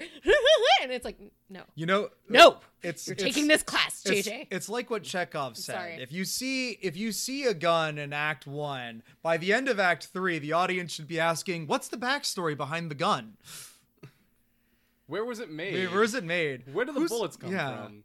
What does it run off? Is of? it What's is that an oak stock or a cherry stock? Um, no, but like like the guys would go into like tons and tons of detail on like their shit and you'd be like you you don't really need this. You, Yeah. You know, that's why we have props. No, but it's my life. Anyway, Anyway. sorry. I'm not having serious flashbacks to my terrible decisions of being a theater major. All right. So okay, so back to this movie. Okay, so within the first 15 minutes, you know exactly what's going to happen in the movie, more or less.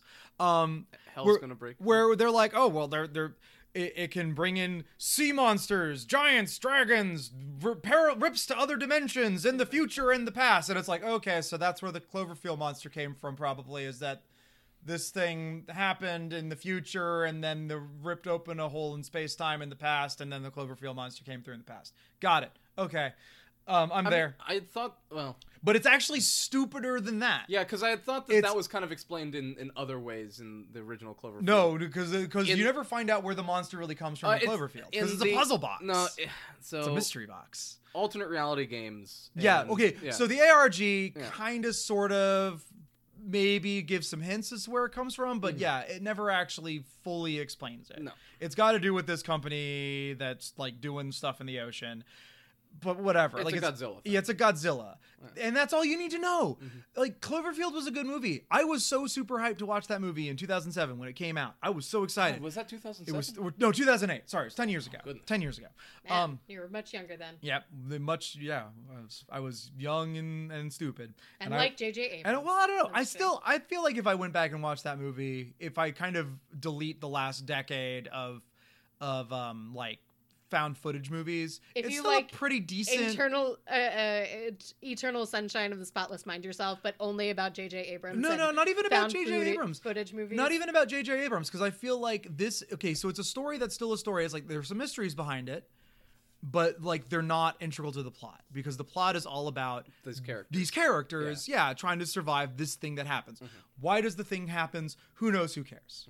And there was that They're whole trying ARG about survive, it. yeah. but the, the yeah, the movie itself is about them trying to survive. And you know, there are a lot of people who are like really, really, really needing to know about where that came from. Enter this movie, which doesn't really explain it, but kind of explains it in the stupidest way possible. Bitches, there's fan fiction. There's fan okay. You don't need it explained Yeah. to you. You just go on Archive of Our Own hmm and read some shit that some 13 year old idiot threw together. That's that's what you need. All okay? right. So Sorry. so so this movie, okay, so you know what's gonna happen in the first 15 minutes. Then they fire up the accelerator and it's like, oh, it's not working. We're not getting we're not getting unlimited energy from this particle accelerator. I don't know enough about physics, but I'm pretty sure particle accelerators don't actually pre- like work that way. No, you have to expend energy to like a lot. Of I know. That's what I'm saying. And then, then then that becomes like one of the major plot points is that they only have enough fuel to like fire it up like three more times or something like that because they've been by the, after that initial scene, I think it jumps forward in time like a few years and these people have been on the station like working together trying to do this. A few years in space without having gone back to Earth. Uh well, there's artificial gravity. Okay. Um. So yeah. So again, why can't you just do this on Earth? There's a throwaway line about it's too dangerous to do this thing on Earth. We knew it was too dangerous, but it's like that's why CERN is buried miles underground. you could literally just do that, but whatever.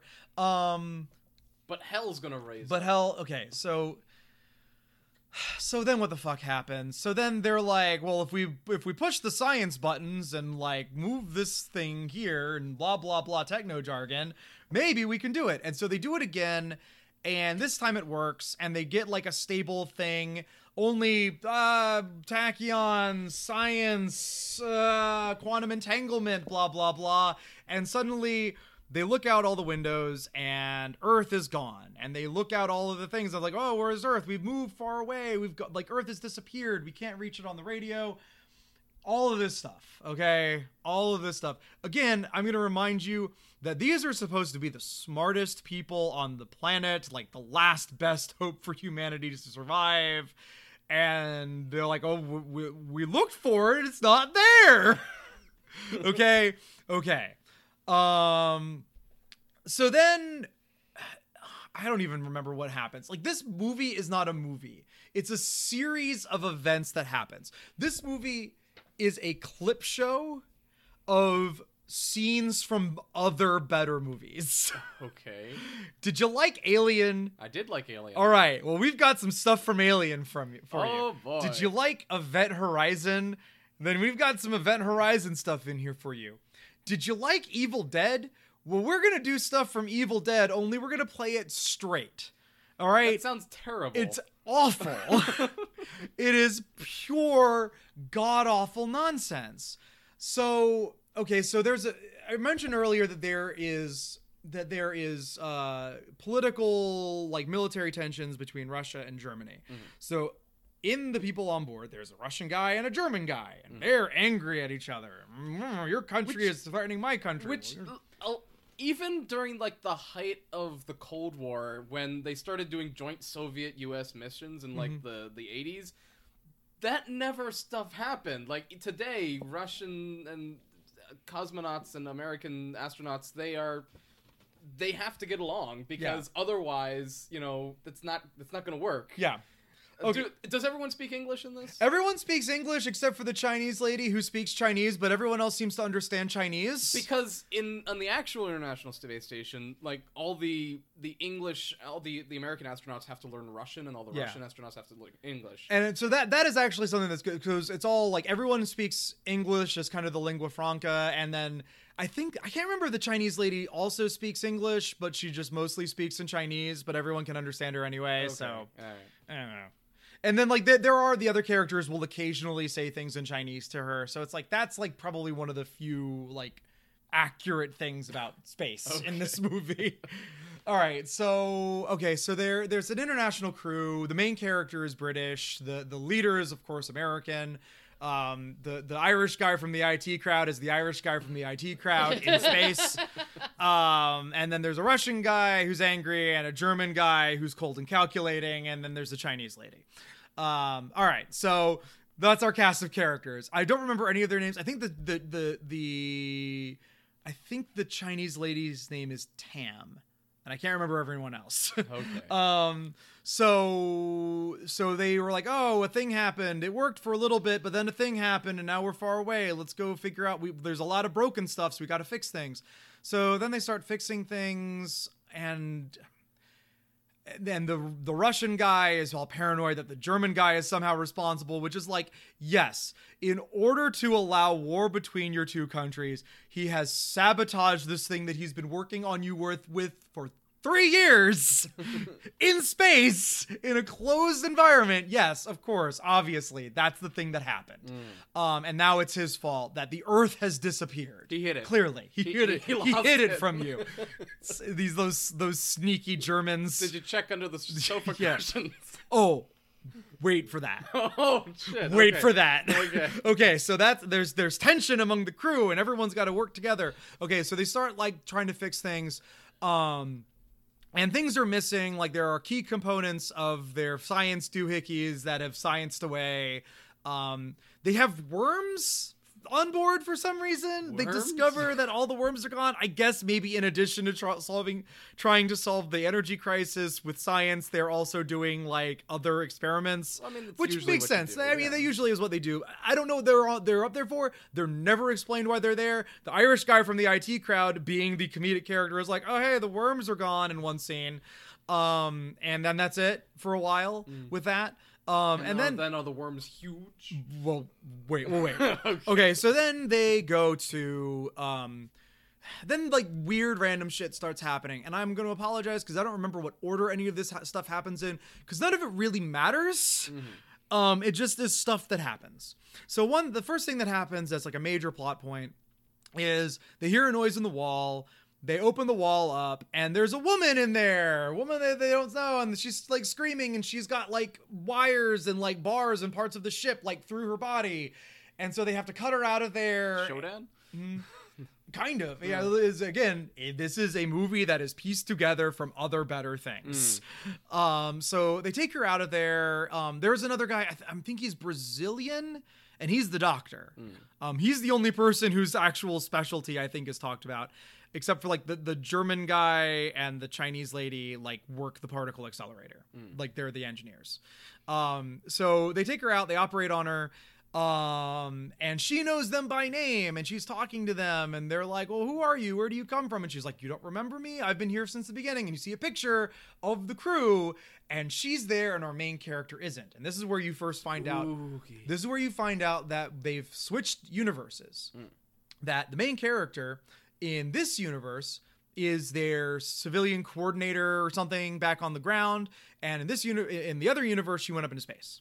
Um okay well why did that happen? Well because of character development. This this character is a believable realistic character that you like in the universe that our main character comes from. Her children died in a fire that was her fault because she was siphoning off power in an illegal way to like get more power for her family. And that thing caught fire and all and her children burned up in the house fire and in the other universe she hadn't done that yet and so her children are still alive so that's why she- decided to stay on earth um, and that's her motivation. Here's the motivation for our main character throughout the rest of the movie. Uh, is that on this in this universe, her children are still alive. I fucking hate J.J. Um, he didn't. In fairness, he did not write this. okay. He threw in a few scenes and he produced it. But this movie was already most of the way made when J.J. Abrams like popped his Was little head was in there. the original writer a a, a man? Probably. I don't, honestly don't remember. It's a piece of shit. It doesn't matter. Like this is this is a movie. This is like this, This would have been very forgive forgettable. This is a sci-fi channel original movie that J.J. Abrams slapped his name on, and that's pretty much it. And Cloverfield TM. Yes, and Cloverfield, and also Cloverfield. Uh, okay, so this this lady, uh, okay, so she's in the med bay for a while, unconscious. While this is happening, the the the Russian guy is complaining about having headaches. He looks in the mirror, and we get a scene from Prometheus where his eye is like moving around in different directions all on its own. It's like we've got one eye looking forward, the other eye's looking to the side. Why does this happen? I don't know. Never explained. Oh, I thought you were gonna. Okay, But he starts talking to himself. Mm. And he goes to a 3D printer and he prints a gun. and he says he says something like, "Yes, I know," or something like that. Is like is he going crazy? Is he talking to someone? We don't know. Never find out. He goes, he tries to shoot the um he tries to shoot the German guy. Um, the German guy and the Chinese lady are trying to fix the particle accelerator, figuring, hey, if we redo the thing that we did before, we'll wind up back where we were. Um, and so he does this. There's a fight. In the fight, I think the Russian guy dies. Or like he is this no, I can't remember what, exactly what happens. But yeah, the, the Russian the Russian guy dies. Um at some point, I think it's either as he dies or after he dies, like a whole bunch of worms, the, the worms explode out of him uh, so that's where the worms went. and that's exactly what the the, the character the the the other guy from the IT crowd says that exact line. we found out where the worms went because he's the comic relief character. He's funny. Guys, wouldn't you say that if a whole bunch of worms exploded out of your friend that you've been working with on this space station for years? I mean, if it- you if you gave up, if you realized you were in this movie, so he explodes with worms. What were the worms doing in there? Did that have anything to do with his eye moving around? Did it have anything to do with him going crazy? Also, this guy like prints off this gun in like five minutes. Where did the bullets come from? Did they 3D print gunpowder? I don't understand. But anyway, they lock that gun up. Oh, and you they make sure they'll linger on that gun so you know that's coming back later. Um, so that's locked up in a thing. Uh, then the Irish guy from the IT crowd is trying to fix something else, and then the wall like comes alive and like sucks his arm up into it, and he's like stuck in the wall and like it's moving him around and like throwing him around and he's screaming and having a terrible time. And the other characters come in and they pull him and they pull him and they pull him and they eventually pull him out and then they film it in such a way that it's like, oh, his arm's off. Oh, his arm's off. Oh, his arm's off. And then he's they show him sitting up and he looks and oh, his arm's off. Mm. What a surprise. Aren't Oh, you no. surprised that his arm's not there? I, I didn't see that one coming. Um uh and it doesn't feel any pain, but it's just it's just gone. It like it teleported away. And then you like see the Earth. like the earth. And then you see his arm crawling around later. Why is it crawling around on its own? How is it working? Because we had to do, itself? Evil Dead. Yeah, because we had to do Evil Dead. Only it's like it's it's done like everyone else is kind of scared of it and like terrified by it, except for the guy whose arm it is. And he's like, "Oh, I found my arm." Who's making jokes about it? Just big jokey jokes because that's his character. He's the funny Irish guy. Yeah. Um, The beast with five fingers. it's the Beast with Five Fingers. God, yeah, better movie, man. better fucking movie. Um, okay, so they lock the bo- they lock the arm up in a box. Mhm. Um, they With have the gun. no, not with a gun. Um, they have it in this like this big like plastic box. They put it in that's just exactly arm sized. I don't know. Tupperware container. It's a Tupperware container for arms. Keep your arms fresh for up to six weeks. Um, and then they're looking at it, and it's like, oh, it looks like it's writing. And so they give it a pen and paper, and it says to cut the eye. And then the, what it writes down is you need to cut the German guy open. How does it know that? Is it being controlled by the by the funny Irish guy from the other universe? Well, no, because we find out when this woman wakes up that their space station crashed. And so, like, she's the only survivor. All the rest of them died in the crash. So, who's controlling it? Why is this happening? I don't know, man. Bear is Qua- driving. How can that be? Quantum physics. If we say quantum physics enough times and quantum entanglement, it means that we can do whatever weird shit we want and just uh, quantum entanglement. So they cut the guy open, and for whatever reason, he has the part of the particle accelerator that was missing in his tummy. Um, and so they use that. I think that might actually be the part where the worms come out. I can't remember, but it doesn't matter because the worms don't show up again at any other point in the movie. They add nothing. It was just a gross out scare. The Irish guy's name is Chris O'Dowd, by the way. Um, yeah, Chris O'Dowd, thank you. So around this time, the the lady from the other universe wakes up and she explains that she's from the other universe. And she's like, You need to look at the communication logs for the German guy, because the German guy is actually working for German intelligence and he's been sabotaging us the whole time. And they look at his communication logs and they find out that he works for German intelligence and he's been sabotaging them the whole time. But that wasn't actually this one, that's the one from the other universe. Why is the same person from two different universes that are so close to each other doing such radically different things? I don't know. Quantum entanglement. Doesn't matter. This one, like, they don't explain his motivations. They don't really, but like, there, there's like this whole thing where you're kind of suspicious of him through the rest of the movie, but that comes to nothing. Uh, So why why does German intelligence want to sabotage the free energy I machine? because so because they want to neutralize Russia first before it works, even though they don't have a limited number of times they can use it. But like Russia is an energy producing country, don't- an energy. Germany is an energy consuming They- country. You think none of this- create the free but energy but, first? but Alex, we're running out of power. yeah, but But like, if we're running out of power, we need to go to war because that's what's gonna happen. I mean that's true, but that's not how it would play out. I know. it would be the It's- other way round. yeah, it's dumb. It no- doesn't make any sense. Anyway, uh, this at this point of the movie that there's a long stretched out thing where like all of the other ancillary characters die as they're trying to get things fixed. So everyone wants to go back to the main universe except for the main character who's like, "Oh, but if I go back to this world, my children will be alive." And the other lady from the other universe that's like, Wait, I thought Earth was missing. Okay. Hold on to that. I think okay, at some point in the movie, you said the thing about it being on the did you check under the couch? At some point in the movie, and again, it doesn't matter when because it doesn't really like affect a whole lot. Mm-hmm. They're like, "Oh, we forgot to check on the other side of the sun." So they just kind of moved. they're still in the solar system. Uh, they they okay. they look outside and they're like, "Oh, there's Cassiopeia. Oh, it's upside down. Oh, that means we moved. Oh, there's the Earth." we didn't look hard enough, guys. It was it was under the couch cushions the whole time. and then they're getting news from there, and it turns out that Russia and Germany have been at war for like four, 14 months at Mm. this in this universe, which might explain why he's working for German intelligence. But I'm pretty sure that they said that he's been on the station for like over a year. I don't remember.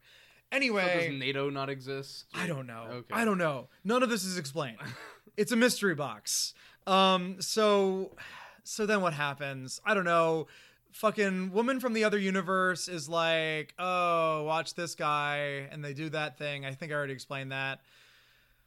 Um. Oh no, I remember. She wants to. She wants to go back to the, her Earth. Like our thing exploded, but we can save everyone if we if we start this machine back up. If you take this, We just dig down deep and believe. if you if you take if you get it working and you Deep take it believe. if, if you dig down, down deep. deep, and believe, if, Oh, if dig you down deep. if you we if you reach a little harder. if you get it working and you take it back to your universe then you're murdering 8 million like 8 billion people but it's like if they boot it up here and they don't take it back to their universe they're still murdering 8 billion people cuz like one of those universes is fucked But Uh, they're on the other side of the sun, right? yeah but the I don't know that the the actual thing about how they get back to Earth, I don't think is ever actually talked about. Something something something escape pods.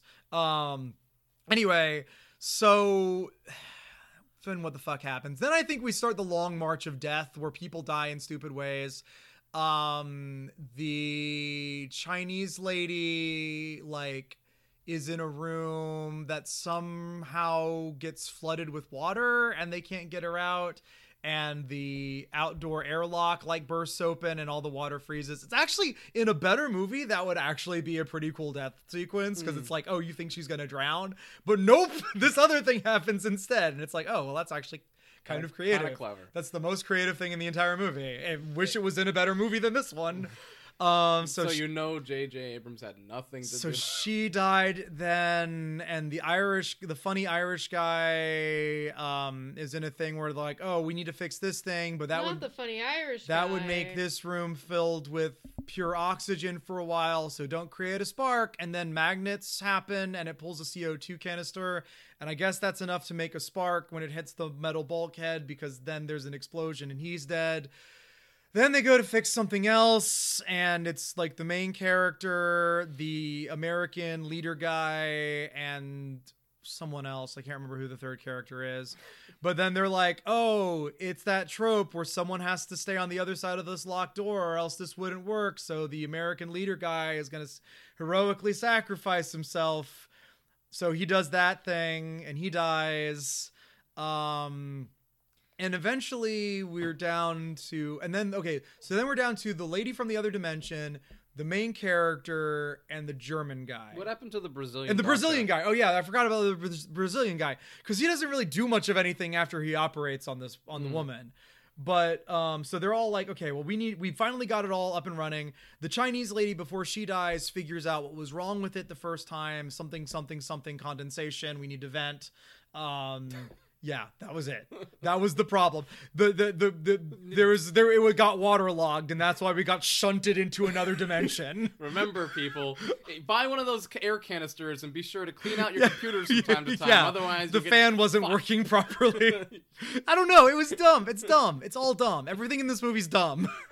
So, So- you know, we keep saying like it's dumb, it's dumb. Um, so I just I just pulled up the Wikipedia article on it. Mm-hmm. Apparently, this was um, it was written by a dude. okay.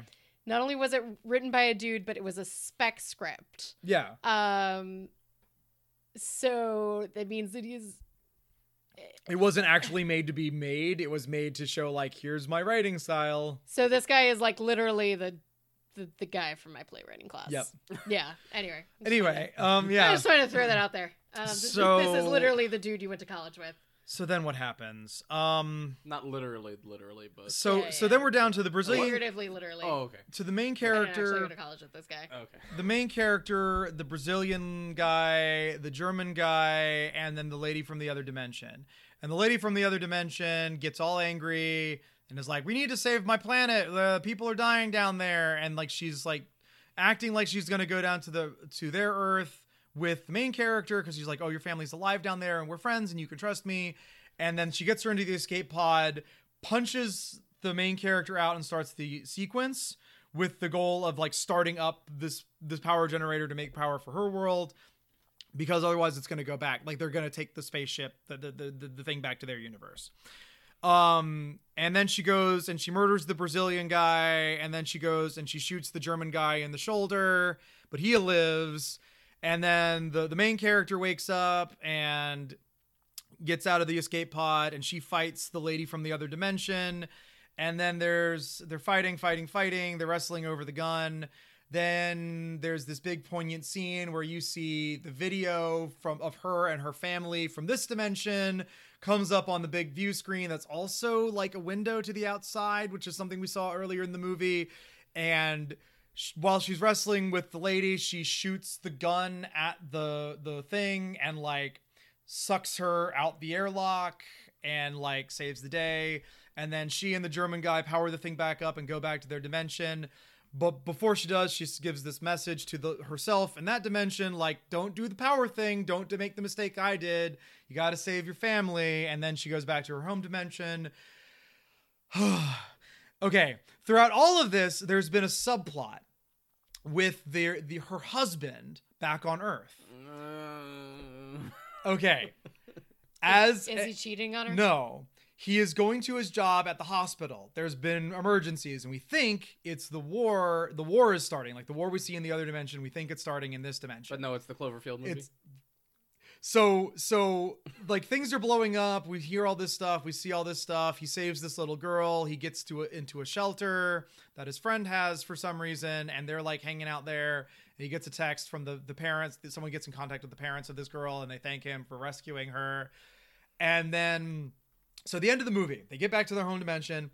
The German guy and the main character lady get into the escape pod. They launch back to Earth, and then it cuts back to the husband. It's like they're not. You're not letting her come back to this guy, other guy on the phone that I don't think we ever actually see. Hmm. You're not letting her come back. Tell her to stay up there. Tell her to stay up there. She can't come back to these things. And then the last thing in the movie is the escape pod goes through the cloud, and the Cloverfield monster's head comes up over the top of the cloud, and hmm. that's the end. It's fucking dumb. okay. It's it is not it is dumber than Bright. Like Bright is so lucky that it is now no longer the dumbest Netflix original I've seen this year. Uh, I So, don't know if it, you could claim that. No, no, no, no. This movie is dumber than Bright. Because here's Bright, why. Because Bright is trying to tell, say a thing. Uh, yes. This isn't trying to say a thing. Yes. Oh, is it? that's no. That's my point. Is Oh. that Bright is at least trying to do something. I would argue this the movie opposite. attempts to do nothing and fails. I would say the opposite. Sorry. I would say the opposite. Sorry.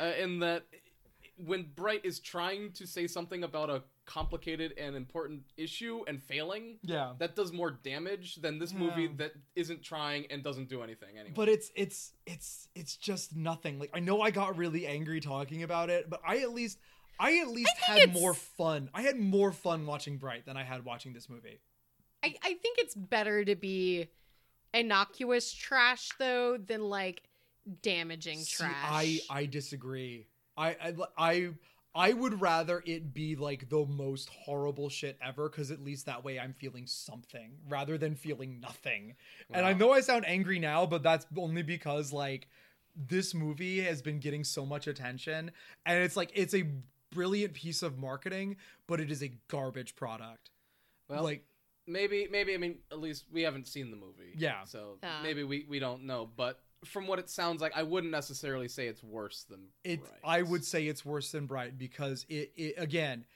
bright bright reaches for the stars and crashes and burns miserably but i can admire it for at least trying to do something it fails on every level spectacularly but it tried to be something unique and original and i can i can't fault it for that again this movie is just a whole bunch of like really really trite like if you, if you are at all a fan of science fiction you have seen this movie a million times before in a million different other things and each version you've seen of it is better than this mm.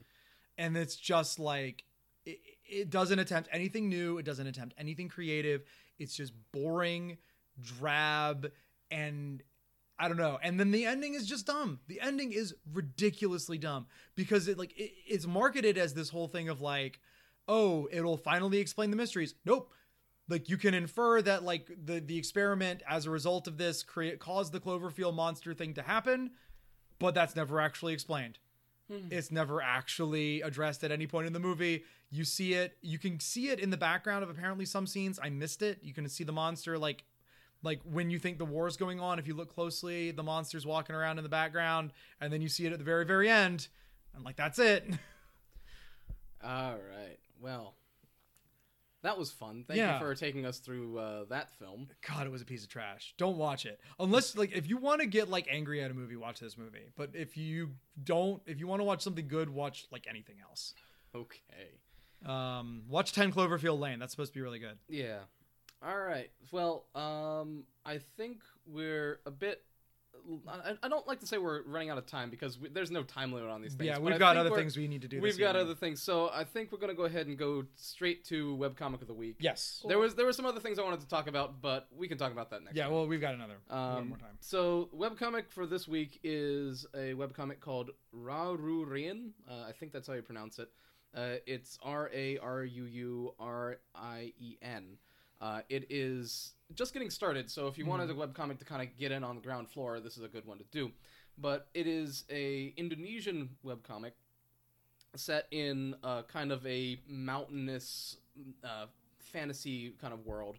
Uh, but it's it's about this uh, woman uh, whose name is uh, Rian and her two sons Ra and Ru, and she is the town kind of uh, herbalist. She's she kind of makes medicines for people. It's it's kind of a medievalish setting, but not. Uh, and she is also a magic user of some kind. She's like the people talk about her behind her back as being a witch.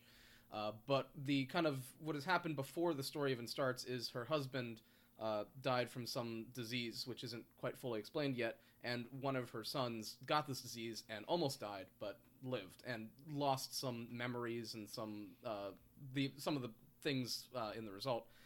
Uh, and it's it's largely from from what I like I say it's only just getting started, but from what I've been able to see, it's kind of a, about these two kids, uh, the the older of the two, uh, whose name is I believe Ra, and the younger of the two, Ru, Ru trying to regain his memories, and Ra trying to gr- basically grow up with the knowledge that his brother might never be the same.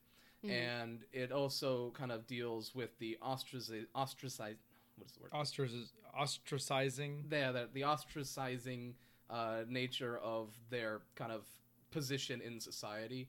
Um, the people that know them seem to really like them, and they seem to get along well. But other people that don't, of course, kind of Yeah. talk behind their back. Uh, it also has got this kind of weird thing where, like most, many of the the characters are human, but there's also this kind of goat-like humanoid species that also lives alongside them. In any case, it's just getting started. The main plot, I would say, for the entire story hasn't really gotten off the ground yet, but it's a good place to start. It's really well illustrated, very well done, uh, and I would highly recommend it to uh, you guys. All right. Sounds good. Yep. And So that is uh, Rarurien, and And I think that's our show for this week, guys. Thanks for listening to our rants. Thanks for listening to uh, I don't know everything that we thought Yeah. as as as uninformed as most of it was this week. Uh, and yeah, we'll- and we hopefully will see you again sooner, rather sooner than rather later. than later. Yeah. Yeah. uh, next week again, we will be uh, playing Spell with uh, Taylor Smith. Uh, hopefully, we'll be getting that up uh, on our feed. If not, we will link to it on social media so that you guys can listen to that if you would like. Speaking of social media, you can follow us at Some Nerds Have a Fan page on Facebook and on Twitter at Some Nerds. Some have- nerds pod. Some Nerds Pod. Or We have a Nerdcast. similar. We have a Nerdcast. That's it. Yeah. I, why do I remember it and I don't do anything with the Twitter, but the two people who do don't remember it? I don't know. Um, and you can also email us at some nerds have an email at gmail.com. Yeah. What was that again? That's some nerds have an email at gmail.com. All right. So thank you once again,